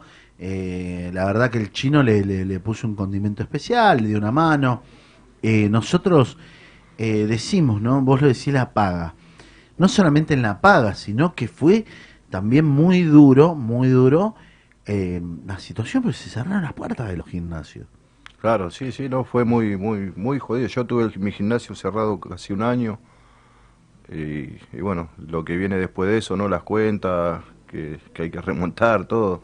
Eh, la verdad que tengo compañeros, colegas que hasta el día de hoy no han podido abrir, han cerrado, han perdido sus gimnasios de años porque no han podido pagar los alquileres o lo que sea y algunos algún empleado que tenían y han tenido que dejar la actividad y bueno. Y se complica, se complica porque no dan no dan las posibilidades, no dan los marcos. Esto fue lo que nosotros decimos una empezamos a ver con, con con el fantasma también de una tercera ola que se habla. Y vos sabés que Pana se, se, nota, es todo. Fue muy difícil, ¿no? Por eso yo tengo que remarcar, es como que me debía, che, le vamos a decir al Pana, tiene que venir. Eh, quiero contarle a la, a la, audiencia, el Pana Sosa no solamente ha sido un, entrenador, sino que ha puesto mucho laburo eh, en, en, en, el marco de tratar de, de darle forma de trabajar en, el, en, lo que es el boxeo inclusivo, laburar mucho para, para lo que es el barrio, eh, y sobre todo también dando una mano, ¿no? Él no pertenece a ninguna federación, dijo, pero sin embargo el PANO creo que cuando lo llama cualquier colega, ahí está para dar una mano, para poder ayudar. Eh, contame, contame, bueno, Vos, vos, fuiste un hombre de, via de muchos viajes, ¿no? Te llevaron mucho. Contame un poquito para que sepa también eh, también tu currículum, ¿no? A quienes a quienes te tocó acompañar, aparte de Mojarra, ¿no? Y sí, bueno, yo gracias a Dios siempre le agradezco a Dios, ¿no? Eh, tuve la posibilidad de viajar a muchos lados, de vivir en Estados Unidos, con, trabajando para Maidana. Y bueno, eh, la verdad que contento con, con lo que hice como entrenador, ¿no? eh, llegué hasta donde todos quieren llegar, eh, creo que hice lo que tenía que hacer, no me queda nada en el tintero y bueno, por eso que ahora... ¿Fuiste entrenador del chino? No, fui colaborador. Ah, mira, mira, estuviste ahí en el equipo del en chino. En el equipo del chino. Y mirá. bueno, por eso ahora más que nada, si bien todavía tengo algunos boxeadores amateur y, y y algunos profesionales porque la chispita siempre queda, pero más me, me, ocupo del boxeo inclusivo, sea en las cárceles, en la calle, eh, ya como que no estoy muy, muy metido en el boxeo, pero, o sea, estoy metido en el boxeo, pero más inclusivo, que más que nada. O sea, ayudando en lo que, lo que tiene que ver con el boxeo inclusivo, que es dar una mano a nuestros compañeros eh, y a nuestros vecinos eh, y sobre todo a la juventud, ¿no? Que hay que captar a la juventud, hay que darle una mano y es complicado a veces, ¿no? Y es complicado, es complicado, está complicada la sociedad, están complicados los barrios, por lo que todos ya sabemos, mucha droga, mucha delincuencia, y hoy sacar un pibe de la calle es, complicado, hay que hacerle entender, hay que hablarlo. eh, bueno, yo ahora estoy trabajando con mi hijo mayor en el gimnasio también y que él ha tenido problemas con las drogas, con la delincuencia y bueno, hoy está recuperado gracias a Dios y está trabajando conmigo. Y bueno, él como que tiene un tacto más con los chicos y él es que los, que los trae y bueno, estamos ahí laburando. O sea, hoy la meta nuestra es el, el, orgullo nuestro es hoy, llevar todos los sábados domingos a pelear pibes que hace tres, tres, cuatro meses estaban en la calle y hoy están haciendo exhibiciones. O chicos que están privados de la libertad que nadie le da la oportunidad. Eh, hoy los sacamos a pelear, eh, están entrenando en una cárcel, tenemos el gimnasio. Así que eso la verdad que, que nos pone contentos. te da, te da el margen y te da la posibilidad de que de seguir avanzando, ¿no? Cuando vos ves que pues un caso, un trabajador, un, un vecino, un compañero, te viene algún amigo y te dice, mira, mi pibe se me descarriló, necesita contención. Eso es lo que da el gimnasio, eso es lo que da el club, el, el, el- ah, porque vos lo tenés ocupado, vos lo tenés con una rutina y, y lo tenés con un premio, o sea, eh, porque el sueño también es subir al ring, verse que gana, eh, por ahí está la, existe la decepción. Eh, y en esto de lo inclusivo tenía, quería contarte que veo, que veo que ha habido eh, o se está generando, eh, sobre todo en lo inclusivo, también la mujer está llegando mucho al, al entrenamiento, ¿no? Sí, sí, está llegando muchas mujeres también a, a- a hacer boxeo, ¿no? Que es, es bueno también. O sea, la mujer como que entró ya en varios sectores, está, está, se está incluyendo bien. Y bueno, sí, está, está bueno también. Por ¿Qué? Qué, qué, qué, qué maravilloso escucharte en este sentido, porque he visto que tenemos varias compañeras, ¿no? Que también estás entrenando, ¿no? Sí, hay varias compañeras también que entrenan, bueno, que ya, ya son boxeadoras. Pero y bueno, ellas son la- el ejemplo a, a- a las chicas, ¿no? Para que se acerquen al gimnasio, porque la, la calle está jodida, nosotros siempre le hablamos a los chicos, ¿no? Y bueno, que, que no hay muchos caminos. Pues es que me pasó, inclusive compañeras que trabajan en la CGT, qué difícil, ¿no? Para una mujer, porque algunas compañeras y, trabajadoras y, y demás, eh, le toca que est- está el gimnasio, pero hay algo que se llaman los chicos, nuestros hijos, los hijos, y, bueno, hacerse el tiempo, ¿no? Para ahí pasa, pasa por una matemática complicada en, en los horarios, en poder eh, ordenarse, para poder, digamos, trabajar, entrenar y, y sobre todo, que es lo que nosotros decíamos, ¿no? A muchos boxeadores le toca la situación de tener que entrenarse para una pelea. Y por ahí trabajan. Y no todos los trabajos le dicen, bueno, te vamos a licenciar o te vamos a dar un 15 días de, eh, de 15 días para que te entrenes, para que te concentres, ¿no? Porque creo que tiene un proceso eso, ¿no? Sí, sí, obvio. eh, pero bueno, es como decís vos, muchas empresas no, no, no apoyan al boxeador. Hay muchos boxeadores. Yo tengo boxeadores hoy en día que tienen que trabajar y terminan de trabajar a las 4 de la tarde y vienen, entrenan a las 6 de la tarde y se levantan al otro día a las 4 de la mañana, corren para, para eh, antes de entrar a trabajar. La carrera del boxeador siempre fue así, muy sacrificada, muy ingrata, ¿no? Muy ingrata, muy sacrificada y sobre todo con muchas situaciones difíciles. Y, y yo voy a esto porque, bueno, porque muchos dijeron, che, eh, fue una sorpresa. Yo lo vi bien al pibe, pero, eh, claro, a ver, salió de una cárcel, eh, lo trasladaron a otra cárcel, eh, con mucha, mucha presión mediática, porque era en realidad un boxeo, era eh, el Boca River, no sé, viste, qué quisieron hacer. Pero el chico un poco como que yo lo vi, eh, le faltó preparación, le el miedo, el- como quien dice el papeo, ¿no? Eh, la alimentación, no es lo mismo y bueno, es una situación complicada, ¿no? Y es un, fue un caso un caso muy raro, ¿no? Porque a mí me llaman del Ministerio de Justicia que tenían un boxeador eh, listo para pelear, entre comillas, pero que estaba en Saavedra, en Bahía Blanca. Bueno, Ajá. yo le dije que, y que no tenía entrenador. Y que yo, bueno, me conocían por unos reportajes que me habían hecho, que yo iba a las cárceles, digo, sí, yo, pero a Saavedra es imposible que vaya, le digo. Si me lo traes a San Martín, yo te lo entreno. Y bueno, lo entrenamos, pero entrenar en la cárcel no, no son las mismas condiciones que uno que está en libertad, ¿no? Dormís mal, tenés que dormir entre 6, 7 tipos en una celda, comes mal, eh, no corres a la hora adecuada, no comes a la hora adecuada, el tema psicológico, no, no, es, muy, es muy complicado. A mí me lo trajeron tres semanas antes, si bien estaba físicamente bien, pero no tenía sparring.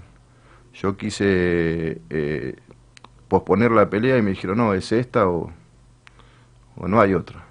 Y bueno, lo hablé con el pibe y me dijo, no, bueno, vamos. Y bueno, era, era, era esa pelea. Y bueno, lamentablemente no salieron como, como pensamos las cosas, pero bueno. Y te hago una pregunta, podemos hablarlo a esto, porque bueno, puede ser esto más allá del aire, como estamos hablando, eh, ¿se puede hablar de una revancha? Contando esto, ¿no? La diferencia que hay. No tuvo sparring 15 días antes. A ver, que lo sepan, porque esto es importante. Es más, yo ya lo estoy hablando lo estoy tirando. Este chico eh, de Bahía Blanca vino a San Martín compartiendo una habitación con siete personas, eh, por supuesto nuevo. Todos saben de que los ambientes carcelarios eh, son complicados, más cuando uno es nuevo. Em, lo voy a decir, me llaman unos días antes, le habían robado todo. Me parece que esto es una disparidad muy grande. Eh, lo vamos a hablar, podemos hablarlo con las producciones, podemos hablarlo con, con quien se tenga que hablar, si se puede dar la posibilidad. O sea, una revancha y en el ámbito de la igualdad. Hablemos de una igualdad que tenga que ver con eh, una mejor preparación, no 15 días. ¿Vos cómo lo ves? O estoy hablando yo y vos me decís, no, Ricardo, No, pierde no. igual, por más que lo tenemos. No, no, está perfecto lo que vos decís. Después, bueno, la presión. O sea, a ver, yo no- nunca lo tomé como una realidad del policía y el chorro. No, no, no, no, yo, tampoco. yo ¿eh? siempre lo tomé como, como, deporte. Como dos boxeadores. Como Total. Me, me han hecho un montón de reportajes y yo le dije, yo, yo no, no, no, no me interesa si el otro es policía, si el, yo, bueno. Y después, pero bueno, esto lo tengo que decir porque lo he dicho en todos lados, creo que la presión de la policía, eh, no del servicio penitenciario, de la policía, eh, para mí fue muy, muy desmedida, muy, muy grosera hacia él, hacia mí, estando en los vestuarios, estando en los traslados. Pero bueno, lo, lo comento para que la gente sepa también que... No, no, no, por supuesto, a ver, en igualdad, digamos, claro. porque el otro chico, yo lo entiendo, el compañero, el, el otro muchacho, el boxeador Bernie que era... lo liberó 40 días antes para que entrene. Pero inclusive aparte más allá de que lo libere 40 días, excelente eh, porque lo venció, lo, saludó, paró, eh, fue muy profesional. Y fue, un fue una pelea justa en el sentido de cómo Sí, golpeó. sí. Ahora, el entrenamiento, la anterior, No, sí. eh, fue muy desmedido, muy grosero y, y está bueno, inclusive preguntárselo. Estaría bueno para poder charlar con él, para poder hablar de esta situación, para poder contarlo, para decir, che, ¿tenemos igualdad eh, en el entrenamiento? Yo te pregunto, porque vos viste, estuviste 15 días, en 15 días yo creo que vos pudiste observar y ver, eh, che, eh, porque yo te noté a vos y preocupado, inclusive me lo dijiste, eh, estoy muy preocupado, le pasó esto, le pasó lo otro, a ver, ni siquiera una vitamina, ni siquiera una desigualdad absoluta. Eh, podemos generar, podemos generar este ámbito de poder decir, bueno, vamos a una revancha, listo, pactada tres meses, démosle un mes en algún lugar o en la condición, eh, para que pueda él decir, che, tengo, eh, puedo, y, y- ganar en los términos, digamos, de la pre, de la- del preentrenamiento, de la precondición, de la condición humana de ese, eh, de esos dos deportistas eh, que no llegaron de la misma manera entrenados por diversas situaciones, ¿no? Y una de las diversas es privado libertad, que está perfecto, tiene que pagar, tiene que... No, Ahora, seguro. inclusive lo bueno del penal, también hay que agradecer a, a las autoridades, al, al servicio penitenciario, eh, sobre todo la calidad del- de los gimnasios, que está mejorando. Eh, eso también tiene que ver, ¿no? Sí, sí, eso está bueno, que bueno, eh, eh, está comprobado que no solamente con el boxeo, con el rugby y otras actividades ha disminuido mucho la violencia carcelaria.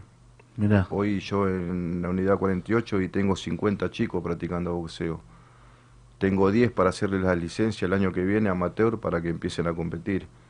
Y eso hace hace mucho creo que no se ha visto nunca, ¿no? Así que eh, bueno, estamos eh, negociando el tema de hacerle los estudios pertinentes que se le hacen para ya los juzgados eh, y Ministerio de Justicia no- nos dieron eh, el ok para, para el año que viene, si Dios quiere, salgan a competir como cualquier ciudadano, ¿no? Bueno, eh, ellos están privados de la libertad, pero tienen ese derecho también.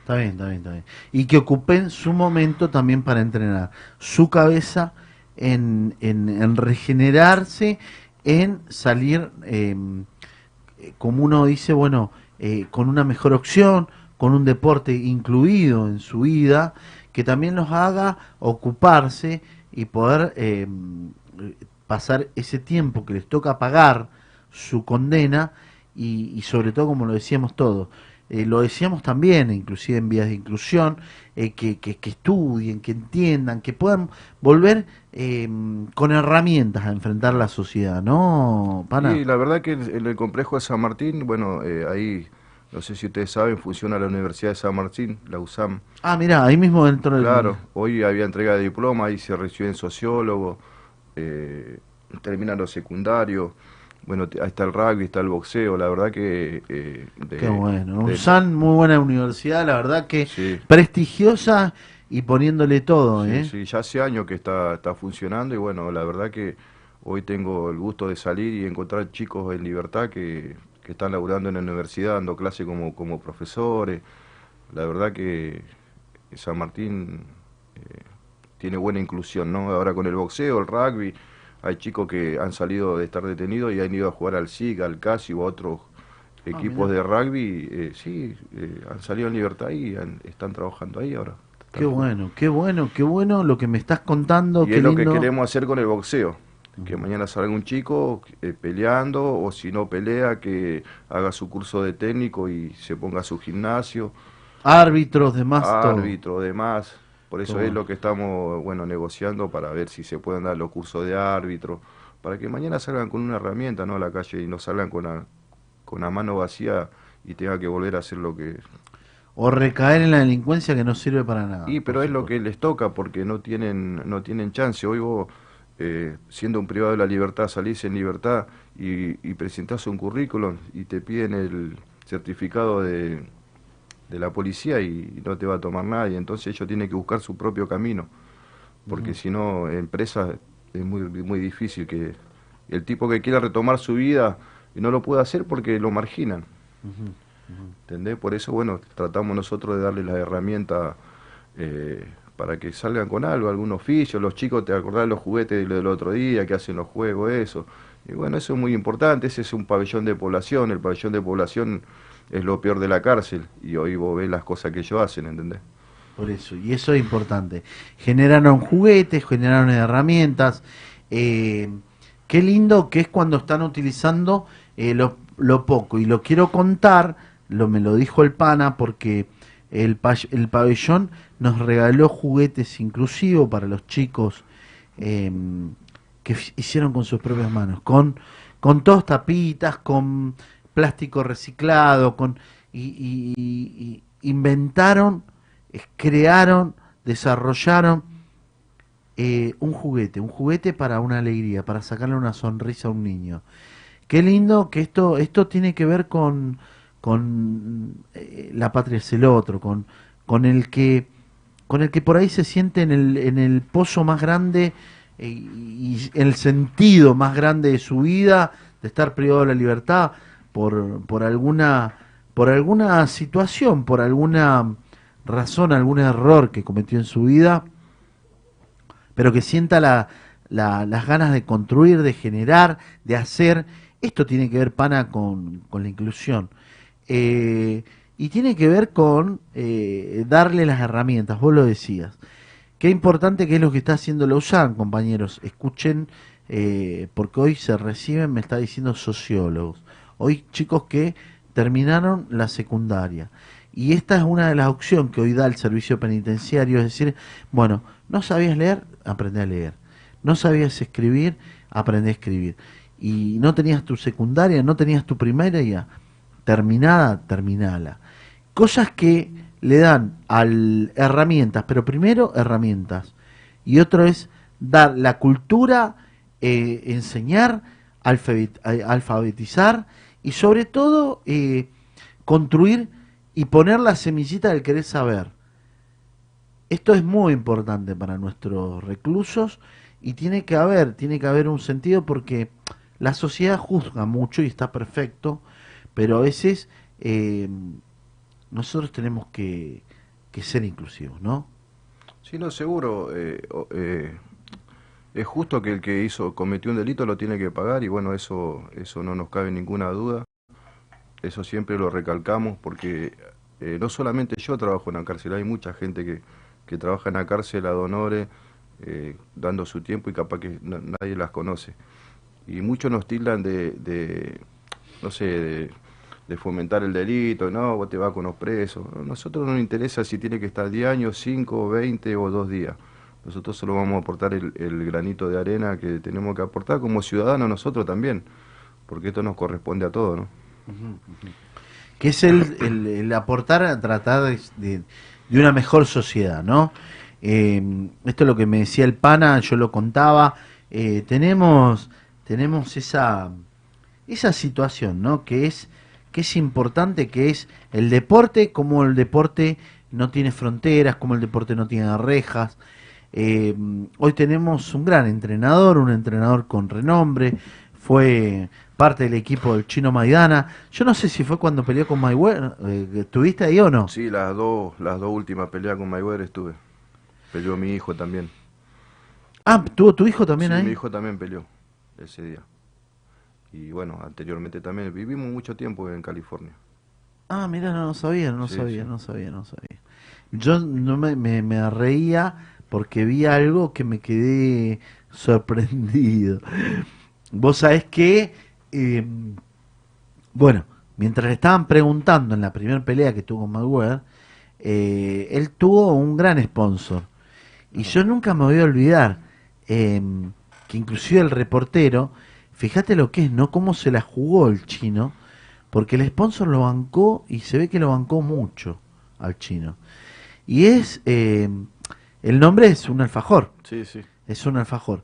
No sé si me... me sí, lo voy a decir, total, no va a haber problema. El creo, apellido, con- Basilota. Eh, Basilota No, lo- lo digo, lo digo, porque, a ver, ¿por qué un empresario argentino que le pone todo? Tiene, U, tiene las pelotas bien. Eh, y, y era el Fajor Guaymallén, Sí. ¿No? Y yo me acuerdo que lo está Maidana y le contaba el otro, ¿y cómo vio la pelea? Y, el y saca el alfajor, saca el alfajor sí, quiero, y, come. y muestra y dice alfajor, y se lo baja. Vos no sé si lo viste, en un momento terrible le bajan la mano eh, a Maidana, como diciendo, viste, claro, que- y el chabón, alfajor Guaymallén, la Claro, remera, la todo. marca de él. ¿No? Y- pero, pero se la jugó, ¿no? Basilota lo, lo, o sea, lo, lo bancó mucho tiempo, eh, lo acompañó, no digamos, lo acompañó mucho tiempo en su carrera, le dio una mano y bueno, fue la forma de él de agradecerle, ¿no? Sí, Eso sí, fue sí, histórico. Terrible. Igual yo, yo me quedo porque, bueno, creo que fue mundial, ¿no? Eh, el negro del otro negro que lo, lo terminó, le terminó ganando. que le Ah, una- Bronner. No, Bronner, una, o sea, se, se quiso ser el, el hermano gemelo de, De Mayweather, ¿no? claro. Eh, en la forma insultante. Bueno, es más, creo que, que- que lo, promo- lo, lo promocionaba Mayweather, ¿no? A él. Claro, eh, lo promocionaba, sí, sí. Y no sé si no habrá sido sparring también. De... Sí, entrenaban juntos en Las Vegas, yo tenía un gimnasio en Las Vegas y bueno, ahí, ahí tiene varios boxeadores y uno de esos era, era Bronner. Mirá, mirá. Lo mandó como perro de coso y el... Claro. ¿Qué fue la vida de Bronner? No sé, por contame. Y viste, yo por lo que sé, eh, andan muy metidos en las pandillas Y bueno, Ah. esas cosas siempre tienen esos problemas. Viste que siempre está detenido por, por cosas. Ah, mira, mira, mira. O sea que él partió, digamos, en ambiente boxístico. Volvió a la no, calle. no, sigue, sigue, creo que sigue boxeando, pero bueno, siempre en toda su carrera he visto que ha tenido inconvenientes, ¿no? De, Ah, condu- mirá. de conducta, sí, sí. Incluso ha estado detenido. Así que bueno, vienen de... Pasa que ellos vienen de lugares muy complicados, vienen del Bronx, de, de lugares que son, son complicados. Mira, mira. Vos, eh, dentro de lo que te tocó vivir en Estados Unidos, al boxeo se le da un poco más de bola, hay más, más plata, ¿no? Hay más. Y allá son empresas eh, y se manejan como tal, ¿no? Eh, con la seriedad que se merece. eh, hay promotores que tienen 10, 15 boxeadores y bueno, invierten en sus boxeadores y, bueno, después se ven los resultados que tienen, ¿no? Buenas preparaciones. Vos fíjate que un boxeador, lo- los 3, 4 boxeadores argentinos que, que han surgido y han hecho historia es porque emigraron a los Estados Unidos a entrenar. Hay mejor entrenamiento, hay no por desmerecer lo de acá, ¿no? Eh, Es Ujú. que digo que acá no estamos bien estructurados todavía. El día que, que se estructure bien el boxeo en Argentina, vamos a andar bien. ¿Por qué? Porque el producto está acá. El boxeo argentino es muy bueno, es fuerte. ¿Alguna anécdota tenés? ¿Alguna parte? aparte No sabía yo que tu hijo era boxeador. Sí, mis tres hijos son boxeadores. Ah, mira. ¿Llegaron a tener algún título? No, yo tengo, bueno, Damián, que eh, peleamos en Estados Unidos 3, 4 veces. Bueno, como te comenté, él tuvo problemas con las drogas, la delincuencia, tuvo que dejar y bueno, hoy está trabajando conmigo. Y mi hijo Martín, de 28 años, eh, todavía tiene 12, 13 peleas profesionales, así que todavía está en, está en busca de eso. Y bueno, Diego, que es el más chico, que tiene 20 años, está próximo a debutar como profesional, ¿no? Ah, mira, mira. Así que estamos en eso. Y el otro no, no, tenés- no era hijo tuyo de Valori, ¿no? Mojarra, no. No, bueno, ese- ese no lo adoptaste. no firmé los papeles. No, con el gordo hemos ganado varias cosas, mucha alegría, ¿no? Eh, la verdad que fue mi primer campeón. Ah, mira. Sí, y bueno, hemos pasado muchas cosas lindas y feas, ¿no? Porque cuando el gordo arrancó conmigo, medio que se estaba por retirar y bueno, hablábamos, empezamos a trabajar juntos y no paramos de ganarle a todos. Mira, mira, mira, mira. Sí, es difícil. A veces el entorno, yo eh, lo veo a, a, a Mojarra que lo quiere un montón, eh, pues, un hermano. un, eh, a mí me parece que lo usted medio hijo. Y, y la verdad que le pone todo, eh, le pone todo eh, en la construcción, en el laburo, en el barrio, en esto del deporte inclusivo. Está trabajando ahora también con, con, la, secret con la dirección de deporte. Están haciendo un muy lindo laburo.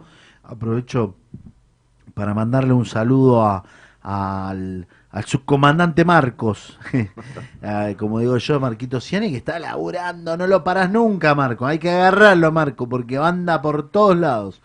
Y esto tiene que ver con el deporte inclusivo. Él me decía, el pibe en el barrio, el pibe estando hasta, haciendo todas las actividades, que eh, por ejemplo en el Basi volvió el club a ganar e inclusive ganó la liga. No sé si te enteras. Sí, sí, sí, le estaba comentando con el, con, el- con Valori el otro día y le pregunté, ¿ese es el Basi que estaba, estaba abandonado ese club? Sí, sí, sí. Dice, sí, sí, es ese, mira vos, digo, qué bueno, y bueno, ahí se ve el trabajo, ¿no? El trabajo que, que están haciendo y que que pasa en todo lo que le pasó al Basi pasa en todos los barrios. Muchos clubes que se, se cayeron, no los pudieron levantar más y bueno, y ahí donde perdimos muchos chicos que se van a la calle y bueno, después terminan donde ya sabemos, ¿no? Eso es lo que pasa, eso es lo que se da, lo que en algunos momentos difíciles de la vida, eh, que- hay clubes que se caen.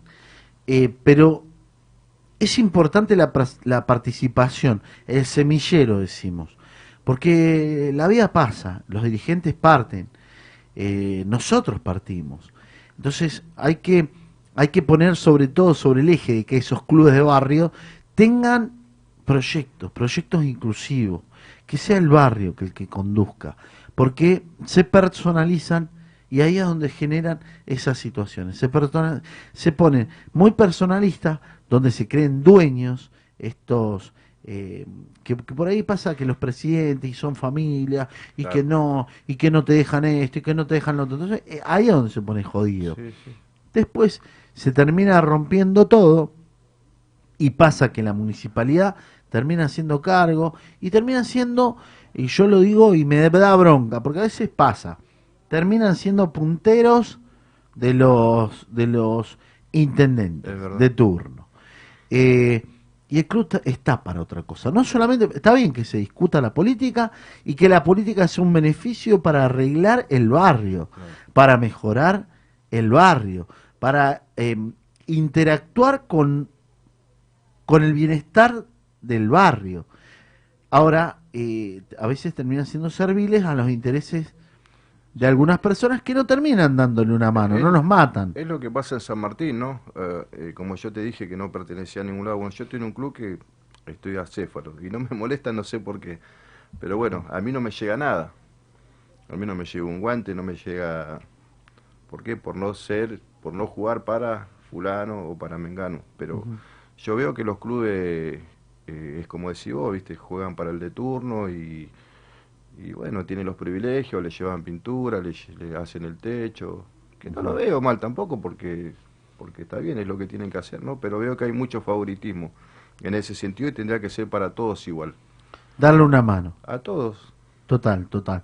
O sea que me gustó, me gustó, me tiraste una, me, tiraste una idea y vamos a estar hablando con la productora, por eso le agradezco a todo el equipo, a todo el equipo que hace esto, que es la voz del trabajador, a todos esos compañeros y compañeras que están atrás de cámara, que están generando. Y esto me dio una idea. Empezamos a hablar porque ahora vamos a empezar a, a, homenajear, ¿no? Post pandemia, saliendo un poco, eh, vamos a homenajear, eh, vamos a empezar a hacer los homenajes primero a los trabajadores de la salud.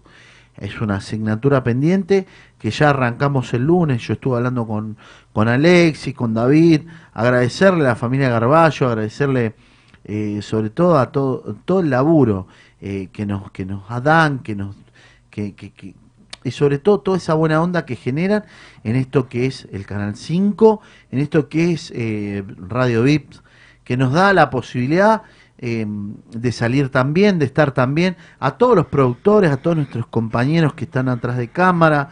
eh, quiero agradecerle a Fede, a Lagen, a Roxy, a, mm, a Dai, a, a María, al Rasta, a Martina. Bueno, agradecerle a todos, a Evi que, que está en los controles, que pobre, eh, está poniendo todo el día hoy Evi, está full. Y, y ellos eh, hacen esto, ¿viste? Que salgamos bien, que estemos bien, que tengamos un equipo y que le pongamos la mejor. Eh, y ya para ir cerrando, porque nos quedan cinco minutos, te doy esos minutos eh, gloriosos para que saludes, ¿eh? para que cuentes. Pero te me comprometo a empezar a visitar los clubes y a armar el homenaje a los clubes. Creo que con la productora vamos a poder laburar, hacer, vamos a visitarte un día en el club Dale, cuando quieran. y contar esto que es tan difícil, que es eh, el, salir adelante, el estar todos los días al frente de un gimnasio que eh, mueve tantos compañeros y mueve tanto, eh, tanto laburo ¿no? de- de- del barrio. Así que bueno, tu minuto de gloria, pana. Bueno, nada, no, gracias primero por la invitación a todos, ¿no? Y bueno, no, lo, quería decir que bueno, que, que, apoyen a la juventud, ¿no? Que le den herramientas para, para que puedan salir, ¿no? Para que puedan, que vean que hay otros caminos, no solamente estar en una esquina vendiendo droga o agarrar un fierro y ir a robar, ¿no? Pasa que nadie les ofrece nada, yo te lo digo porque lo vivo en carne propia. Y yo paso por mi barrio, están los pibes en la esquina y nadie les ofrece nada, ¿entendés? Y bueno, nosotros, desde nuestro lugar, el granito de arena, vamos, lo llevamos al gimnasio.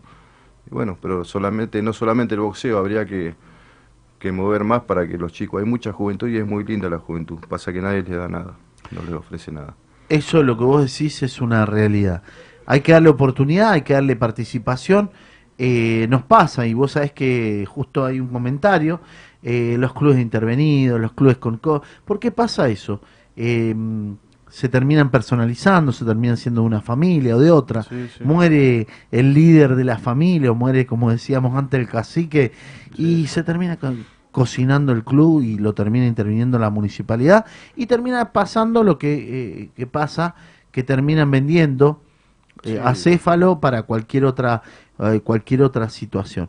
Nosotros tenemos que ir por eso, trabajar en una sociedad organizada, una, una comunidad organizada. ¿eh? Y bueno, porque para ir cerrando, me están avisando, estamos cerrando este programa. Quiero agradecerle a todas y todos. Quiero agradecerles sobre todo a todos los que hicieron posible este programa, a todos los que participaron, que fueron ustedes, son ustedes los que nos ven, los que transmiten, los que comparten. Quiero agradecerle en nombre de la voz del trabajador, en nombre de Idear eh, TV, en nombre de Canal 5, en nombre de Vips Radio. Quiero agradecer en nombre de la CGT Zona Norte y de todo el Consejo Directivo a todos los gremios que nos apoyan, que nos escuchan y que nos dan el aliento para continuar y seguir en esto que es la voz del trabajador. Quiero agradecerles a mi familia, quiero agradecerle a ella, Antonella López, hoy cumplo cinco años, cinco años de haber estado casado, de haber tomado la gran decisión de que sea mi compañera de la vida. Quiero agradecerte por, por estar, por bancar y por sobre todo por eh, sostener, sostenerme ante tanta responsabilidad y tanto laburo y tantas situaciones que a veces paso. Quiero agradecerle a todos mis hijos que también acompañan y me aguantan. A Martina, que es una compañera, es una amiga y sobre todo es una guerrera, como digo. A Benjamín, a Tomás Benjamín, te mando un beso, hijo, te quiero. Y a Pochi, la alegría más chica del hogar.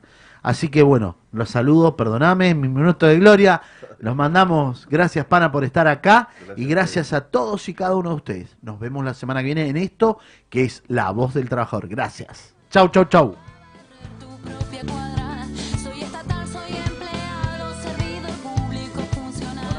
Es todo por hoy, pero te esperamos el próximo programa, La Voz del Trabajador, con Ricardo Lobaglio.